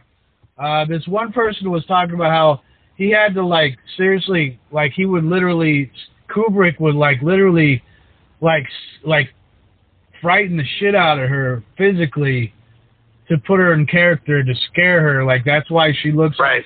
you know, in the bathroom. All so I don't know. And he's notorious for also being like one of those kind of directors. Um, Well, that's that was actually very common back in the day. Yeah, that they would. Um, that's why method. It's a method directing method. Well, Right. the the method is called method directing. yeah, Same way, like in our one of our favorite movies, Midnight Run, how Charles Grodin had plastic handcuffs on, and Robert De Niro, when he went to arrest him, is like, "What are you doing with those?" And he's like, "Oh, what do you mean?" He goes, "These aren't real handcuffs." And he says, "Yeah, I know. The real ones would hurt. They're metal. There's gonna be we're gonna be filming this for hour, hours." And he looks at Charles Grodin with a very serious face, and he goes, "Put the real handcuffs on." oh wow, And Charles Grodin's like, no, I'm not going to do it. And then basically, he looks at him and he goes, put the handcuffs on. And Grodin was like, I couldn't say no. He goes, I thought he might kick me off the set. right, He goes, he knew he was a lot more important, so I put the real handcuffs on. huh? And it's the, you know, method actors do that where they, to get, you know, to get in that scene where you're going to be that scared. You know, um, Alfred Hitchcock used to do that famously, which he got accused of abuse for it Yeah, with his, but he was, I think, way on a way different um, he's mindset than, yeah, as far as what he did to his actresses was probably semi-criminal. Uh, but anyway, Yeah. Yeah, it was. It was. Uh, it looked like it would have been a very hard movie to shoot. Um, from many different perspectives. So, Yeah. all right. So, uh, DM, what do you got for your number four greatest horror movie of all We time? got four. It's a combination. I'm just gonna. I just saved it. Um, so my favorite horror movie franchise period is Friday the Thirteenth. Uh, I I don't like the first one as much. It's okay. The mother, you know, Jason's mother's great, you know, and all that, but it didn't really hit me. Uh, I I I I have to say. Uh, Friday the Thirteenth Part Five, Friday the Thirteenth Part Four, Friday the Thirteenth Part Three, and Fri- Friday the Thirteenth Part Two. Uh, just continuous, just like it. Just I love how they did it. I love how they filmed it. Uh, the, the scenarios, the the casting on like all of them, like it, it, it like they they not only put work into like how they murdered everybody, the scenes, but then it was also like the characters were great. Uh, they all were great and entertaining. It wasn't just one character. It was like all the victims were interesting.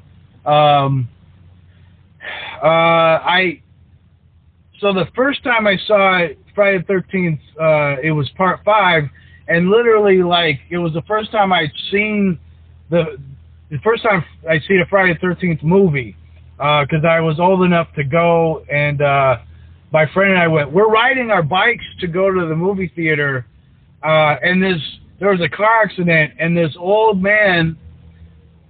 I don't know. He was he he was uh, he he spoke a different language, uh, and I know it's because he was talking, but he fucking like, you know, I learned how he had hit his gla- his head uh, on the windshield of a car, and the windshield had a perfect round imprint of his head, and he was on the ground, and he was just talking like nonstop, and it was like he wasn't speaking English, but we're like at the cross, you know, at the cross, uh, the the light, and all I can remember is like we're about to go see a horror movie, and then we see a real serious accident, and so I'll never forget that. Wow. But yeah, like um, uh, I I loved it. Like I, you know, um, I just it was weird. Like I just was like, I just literally it was like the first time I'd seen this, um, and it just I I saw Halloween and I thought Halloween was good, but I was blown away by the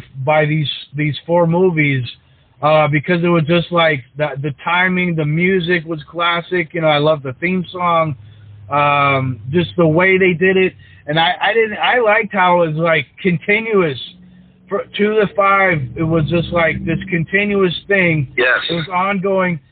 Where I lived, and I found this out. There's all throughout the country. There's crystal lakes uh, everywhere.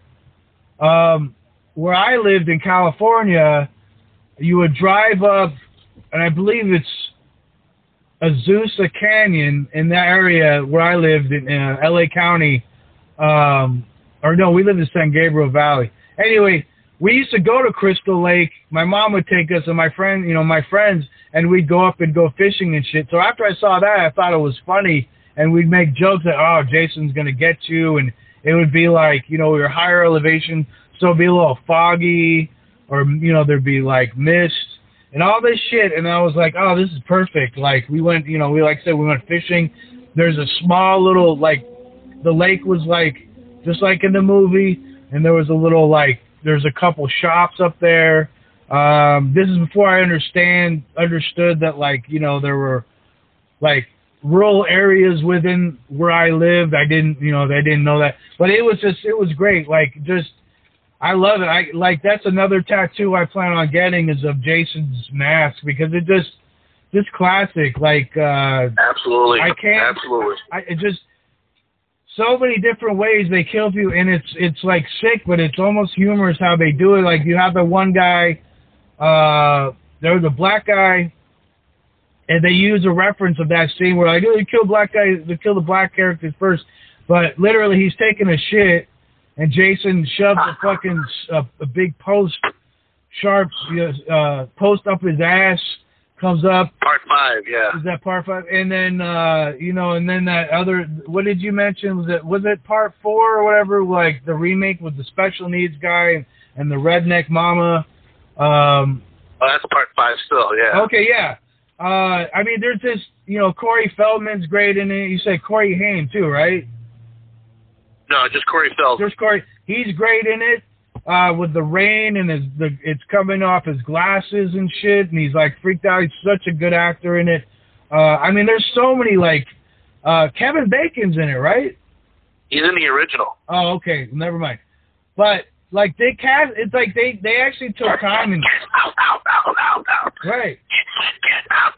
Like the casting is amazing. Like they just got like really great actors. It was like they just it wasn't like some horror movies. It seems like they just get anybody or they get any actor and they just throw them in there so they just have a cast. But like this, they took time. Like I just found it interesting. I loved it. Classic. I you know I've loved it my entire life. I even even at some point and a lot of people hated it, but I like the remake. Uh, I like how they delved a little deeper into Jason and you know like how they broke down how he could get to places so fast. Um, but I like but the originals I like the how mysterious he is and how quick he is and like he's got a tool shed full of like fucking weapons um, and just I know just all of it man like just you you know he take and he takes all the it's not just a machete man he he takes he takes every gardening tool and like turns it into a weapon. Like literally clipper hedger, you know, hedge clippers, fucking uh Yeah. uh what you would call it, the blade, the long what's that thing called? The engine with the long. Sickle or something. Right, he does that, like fucking everything and it just you know turns into a uh turns into a situation. But yeah, I just I loved it, and then you know they, and then they start to turn him into, you know, he's a demon, he's he can't die. But like, yeah, I loved, I loved it all, man. I just, I fucking thought it was great, and some of it's funny. Like some of the characters are funny. Some of the script, like when they're writing, it was like they put a little humor in it, and they, I don't know, man. I just, he's my favorite. I, you know, and Yeah. you know, real quick, I noticed, I noticed that Nightmare on Elm Street is not on our list. It isn't. No, I and I say I I liked uh J I liked the Jason versus Freddy like movie because I was rooting for Jason because I thought I used to just get annoyed with with Nightmare on Elm Street. Great great story, but I and you know but I just it would bug the fuck out of me because and I was I because I get annoyed with like kill this motherfucker. Like it just you know um I just it didn't scare me as much but Jason man like Friday the Thirteenth classic. I can't say enough man. Just I'm very pleased every time you know it scared me but then it excited me uh and I you know I got into the characters I don't know man I just I can't say enough of that shit so I, I I gotta tell you, man, I'm with you. As far as the best horror movie franchise, it, it definitely is Friday the Thirteenth. I like them so much, and guess what? They were on. Um, I only get one pay movie channel on my cable package, and they show they showed Friday the Thirteenth, all of them, all the way up until eight, except for the first one, I think. Um, intermittently over the last six months, and I went back and watched them. Fucking loved them. Uh, now, even after, Right. and the one thing I'll give the original, one thing I'll give the original is the ending scene is fantastic. sure yeah I mean that's The about ending the only scene. part I like And guess what? That wasn't in the original script. Tom Savini, the makeup artist, suggested that as the ending scene, and they went with it. And that ended up to be the reason why they made Friday the Thirteenth with Jason. He was supposed to be a, a he was never supposed to even be seen. right He was supposed to be the reason why the mother did it. right Part two, I love the evolution of the character of Jason throughout the movies. Part two, the first one you saw him. He didn't have a hockey mask. He was more primitive than the second one. Right. He was more more like a man than anything else in part two. yeah Um, I thought that was very, very good. It was a very scary horror movie. A completely hot chick with a Mickey Mouse uh, T-shirt on. It was unbelievable in it. Um, but uh, he did use a, a uh, an arrow gun A in part three. A cr- uh, crossbow, yeah. It's, but it wasn't like it. It was a different kind of one. It wasn't one that arched back. Well, whatever. It was. It was. A, it was a type of a crossbow. Um, but in the second one, he was kind of quicker and more man-like, more primitive. He's agile Um, fuck, dude. I I love the scene where the sheriff basically goes there and calls everyone a liar, and he's leaving Grand Crystal Lake, and then Jason runs across the screen, across the street. The sheriff stops and goes into his little. And only in the second one, he had this little hut, this little area that he lived, um, which was basically made up of old, uh, I don't know, parts of cars and parts of like, you know, boats and whatever he can get his hands on and Jason's the mother's head was right in the middle, and the sheriff goes in there and he's like, "Holy shit!" And then Jason get, gets him from behind. Um, number three, of course, was a I, I don't remember, I didn't see it when it came out, but number three was a 3D movie, and I love Yeah. the damn. That's one movie. I love the fucking. The intro has this groovy little cheesy disco esque theme. It took the uh the minute down down down down Yeah. down down down down down down down down. It was so fucking cool. Um and the three was not one of my favorite ones, but three had the gang. They ran into the gang in downtown at the march, went followed them back to their place. Uh, I mentioned four and five. Five, I think, was the funniest one. I do actually like them all the way up until six. Um, I thought six was still a very good time. Um, it was kind of campy. It's where they people were playing. Um, what is that? Uh, the dart guns out in the woods Paintball. paintball out in the woods, and then he kills three of them all at once. Like puts it, like puts the his hand, I think, through three of them or whatever it was. But six was still pretty good. Seven actually. How when you think about it, you're making this, you get to part seven. What the fuck are you gonna do? They're still making movies, and guess what? Uh, they made an intro. It wasn't as good of a movie, but it was still an interesting script. It was basically Carrie versus Jason. She had telekinetic powers. Um, her Oh, character was kind of weak, I thought. Yeah. But part seven was it was made to be a Carrie versus Jason. They had problems back in the day. You mentioned Freddy versus Jason. That was supposed to happen many years before it did, but they had problems licensing the characters sure. between the different studios that own the characters. Studios are so So- fucking stupid, man. So part part seven, I think, was was it wasn't as good as the rest, but it was decent. And I like the idea of a girl with tele, te- telekinetic powers. Part eight, I got to say, I went to see part eight with my cousin. We were in Cape Cod, and he was like, "Let's go see this," and I was like maybe fifteen. And we get out, we're like, "Boy, did that suck!" I do have to say, going back and watching it, it's okay. I still kind of like it okay. Uh, part nine is where it really starts to absolutely completely suck. Like completely suck. Where Jason's like a spirit that gets into different people's bodies. Uh, part ten is him in space. Like holy shit. I know.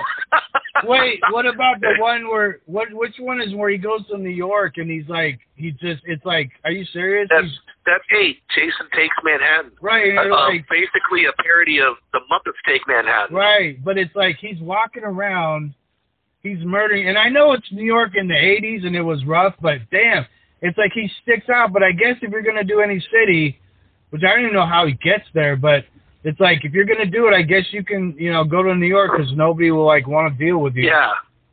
Well, he actually they wanted to make the whole movie about New York, and I guess they ran out of money because they were they were limited with their budget back then. So only maybe not even half of it was shot in New York. Uh, it starts out with uh, some wacko way that he comes to life. Lightning hits like a piece of metal that's attached to him, and it revives him somehow. Right. yeah. And then he actually, what happens is he gets onto a boat where they're having a, a graduation party. Um, and he basically offs people on the boat, and the boat was actually docking in New York. So uh, th- that's how he ended up in New York. Um, anyway, I, I still thought it was entertaining. The end, where big spoiler here, where Jason actually dies, is what they do to cleanse the in New York the sewer systems to get rid of all the rats. They Oh. do an acid wash of the entire sewer system. Jason happens to be down there and gets dissolved in acid, basically, and I, I guess if there's that's why I guess done at that point. Um, so anyway, yeah, I do very much like the, I do very much like the whole franchise. Um, all right, so that's the. Do you have four movies left? No, man, I'm done. Like there, I just named them. Like it just, I just threw them all together. Let me do my four for one. All right. While you're doing that, well, guess what? Um, you may have been done with yours, but I wasn't done with mine. No, no, yeah, good. So 1984, uh, Wes Craven: A Nightmare on Elm Street is my number four movie. Really? Fucking great. Um, he actually wrote the movie. It was based off of Pol Pot, Cambodian survivors Wow. uh, in the 1970s, I believe, who went to America as refugees and had three, their their life was so horrific. They had heart attacks in their dreams. I think Call from Pol Meow. Was the Freddy Krueger. That it was such a scary, scary real life character. He was killing Cambodian refugees after they left uh, the scenes of the killing fields, basically the scenes of the crime, uh, when they went to America. What a brilliant uh, premise. Oh, that's Script. amazing. And besides, of course, the amazing soundtrack, that very creepy piano riff that is played is is absolutely legendary. Uh, I remember when that movie came out, when the first movie came out, of course, that was Johnny Depp in it. Uh, Oh, Heather great cast. Yeah, uh, yeah, great cat. It, and the, when that first movie came out, it really, I think, set a new bar for set a new bar for horror movies.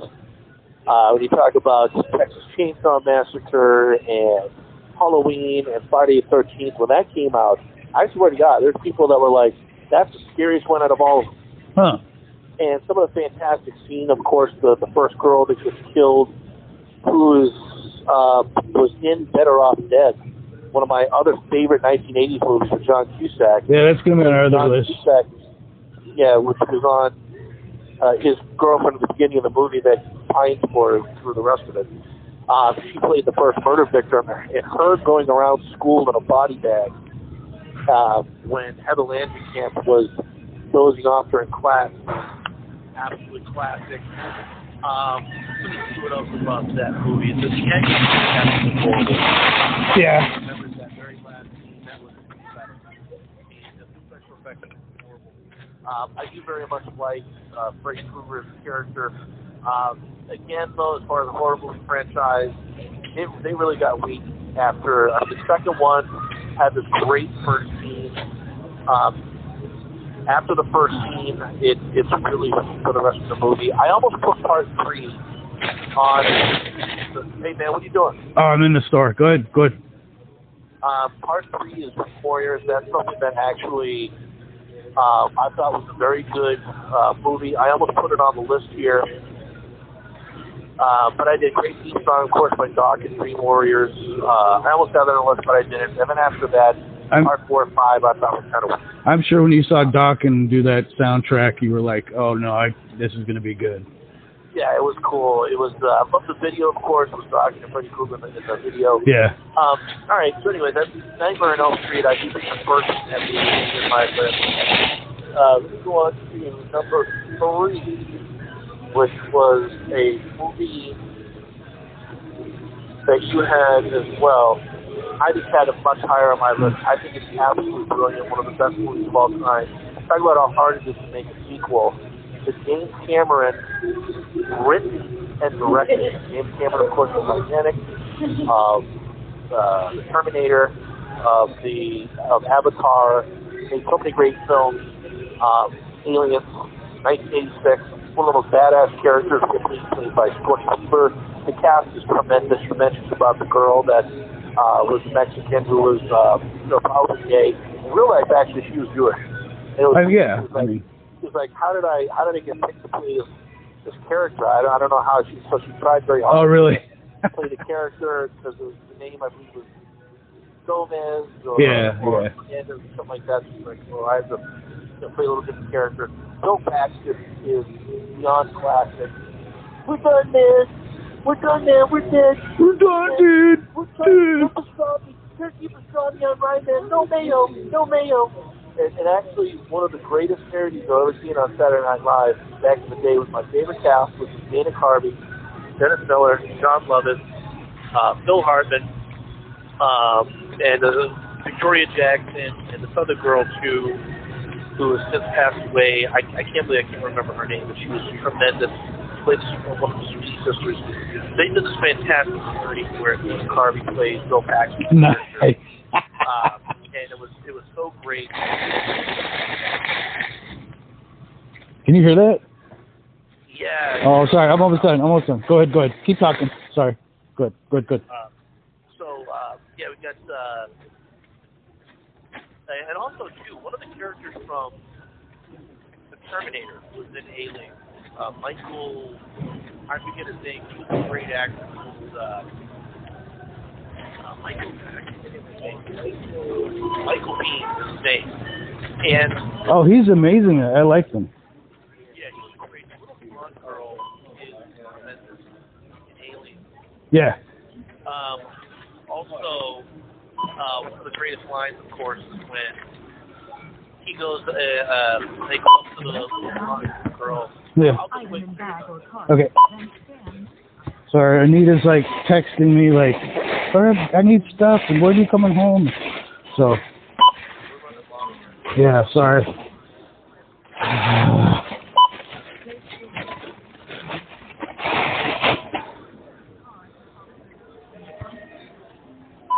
Yeah, I apologize, dude. I edit this shit out.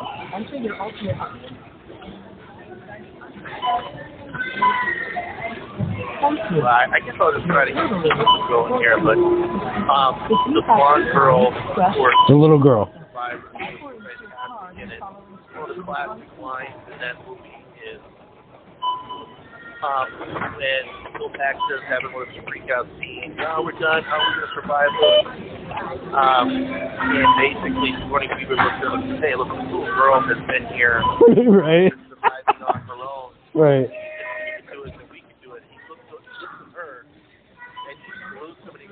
He's like, oh, well, let's put charge then. Fucking classic. So well written, and like you said, the futuristic cars, the futuristic weapons, the a machine gun, a grenade launcher, Right. um, is unbelievable. Of the greatest lines in the history of uh. Alien at the the one that's uh, you know, baby. Right. The the blonde girl says, "Get away from her, you bitch!" Unbelievable line. The movie just keeps going and going and going. Right. It is so good to the absolute very end of it. Yep. Um, and I can't say enough about that movie. James Cameron uh, I'm trying to think if there's anything at all. Real amazing is Paul Reiser. He. Oh, I. Yeah. uh. He convinces her to go. Yeah, and he tried to, of course, make her alone so that she could get impregnated, uh, to bring them back. Oh. You guys remember that scene, but um, yeah, it was unbelievable. Um, Lance Henriksen, of course, he's the, he's the boss in Detroit. Right. He's classic too, man. I love that guy. Yeah, and then Aliens. Now, this thing that I need, um, I need to kind of, my, my two of my two biggest ones, so I kind of need not have sound on the other side. Okay, okay. Okay, I'm back. Okay. Cool, cool, okay. So that's that's Aliens. Um, I, I I just saw it recently. That and the first one are so amazing. Um, don't like the sequels quite as much. Uh, part three absolutely sucks. Absolutely is pathetic. I hate that movie. Uh, part four I liked. Okay, and I do like Alien versus Predator. I thought was a fantastic. By the way, what I like about Alien versus Predator, I'm so tired of seeing movies where these big, where it's an unfair fight. These super strong, horrible creatures Sure. Just kill the hell out of like weak, defenseless human beings. Yeah. I like to see monsters battle monsters. Uh, that's that's some of my favorite stuff. Okay, my number two favorite horror movie, and I'm gonna need about ten minutes here to finish this. up, Okay. Okay. These two are my absolute favorite, and I'm gonna say quite a few things about them. Uh, number two, you do have this in your list. It is one of my favorite movies of all time. You and I have referenced this many times. Uh, Dead by Dawn is the slogan for it. Can't say enough about Evil Dead Part 2 when you talk about combining horror and comedy and just the Right. macabre. The macabre, I think, is the best way to describe this. You have a max of like maybe five, six characters. The way that they made this so suspenseful and so great with a max of so few characters is unbelievable. The uh, basically man-made special effects are out of this world, uh, also known as practical special effects, Mhm. which does have some claymation with like skeletal bodies moving around and, and uh, the laughing of the moose head on the wall. Uh, That's the shit that line- cracked me up, man. Oh god, the lines of him saying "groovy" after he put the, the chainsaw on. Uh, it was so fucking amazing. Bruce Campbell's performance was beyond awesome. Uh, him and Sam Raimi make an ultimate combination. Um, the, the the like you said too, the scenes where the the dead are approaching the living, and it r- ramps up into this sort of intense uh, music where it's like oh, oh, oh, and it gets more intense uh, as they. It's a sort of like a crescendo type thing as Love it's it. going after the humans. It's a very non-human sound. There's nothing more that angers me more than some sort of beast with a human-like voice. Hate that. So um, the other thing too is like you said, the claymation. It reminds me of the old Sinbad movies that I used to love, where like I love that guy. come to life, or a saber-tooth tiger would come to life. Clash of Uh, the Titans, man. It's like Clash the Titans, amazing. love it, absolute classic. Love that type of. I really super miss that type of special effects. Let me tell you something. I can't stand these days that I see lists of the greatest horror movies, and they will have the first Evil Dead ahead of the second one, Ugh. which is completely twisted and opposite. Even Sam Raimi said, "Look, if I ran out of money, because if I had enough money, the second one was the was the Evil Dead movie he meant to make. He just had three times as much money budget to make Yep. that movie.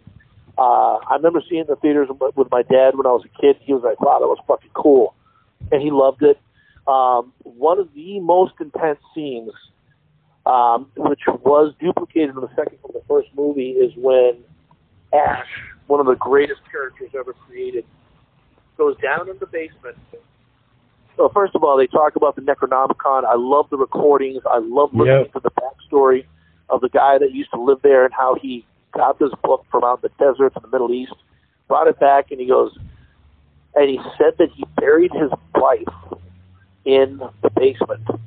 Now, if you remember, the witch that lives in the basement is the most grotesque, horrific uh, looking witch that I think I've ever seen, played by Sam Raimi's brother.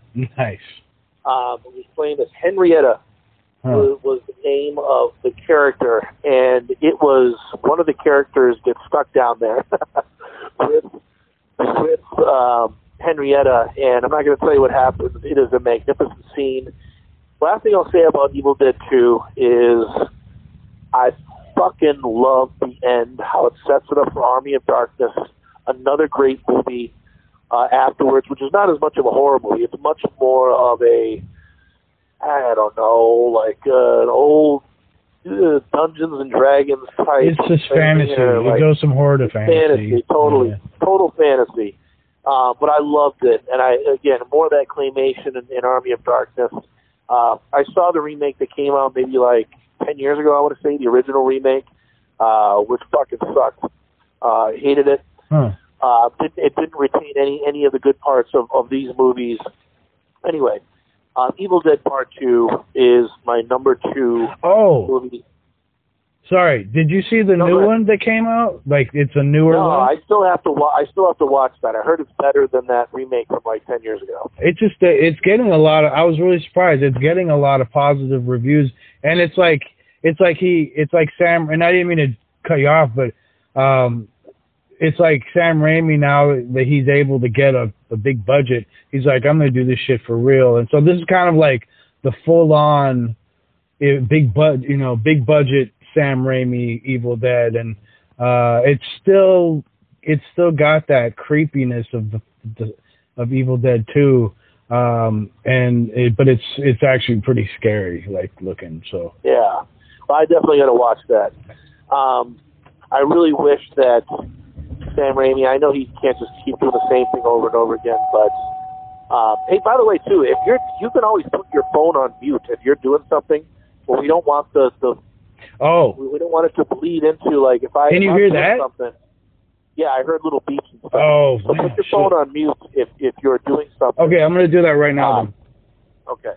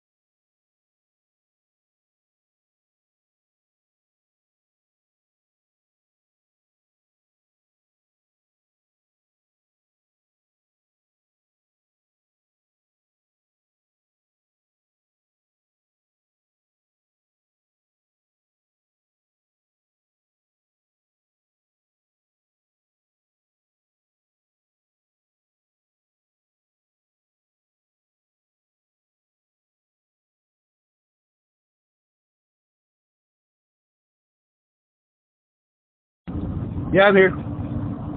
Um, okay. Well, let me see. I, don't know if there's anything else I can say about uh, the thing. Uh, it was by far my number one uh, movie, and uh, like I said, the, the, more, the more I go on, it's, it's actually one of my top five movies of all time. I've got Jaws in there. I've got The Shawshank Redemption. My favorite is probably Goodfellas.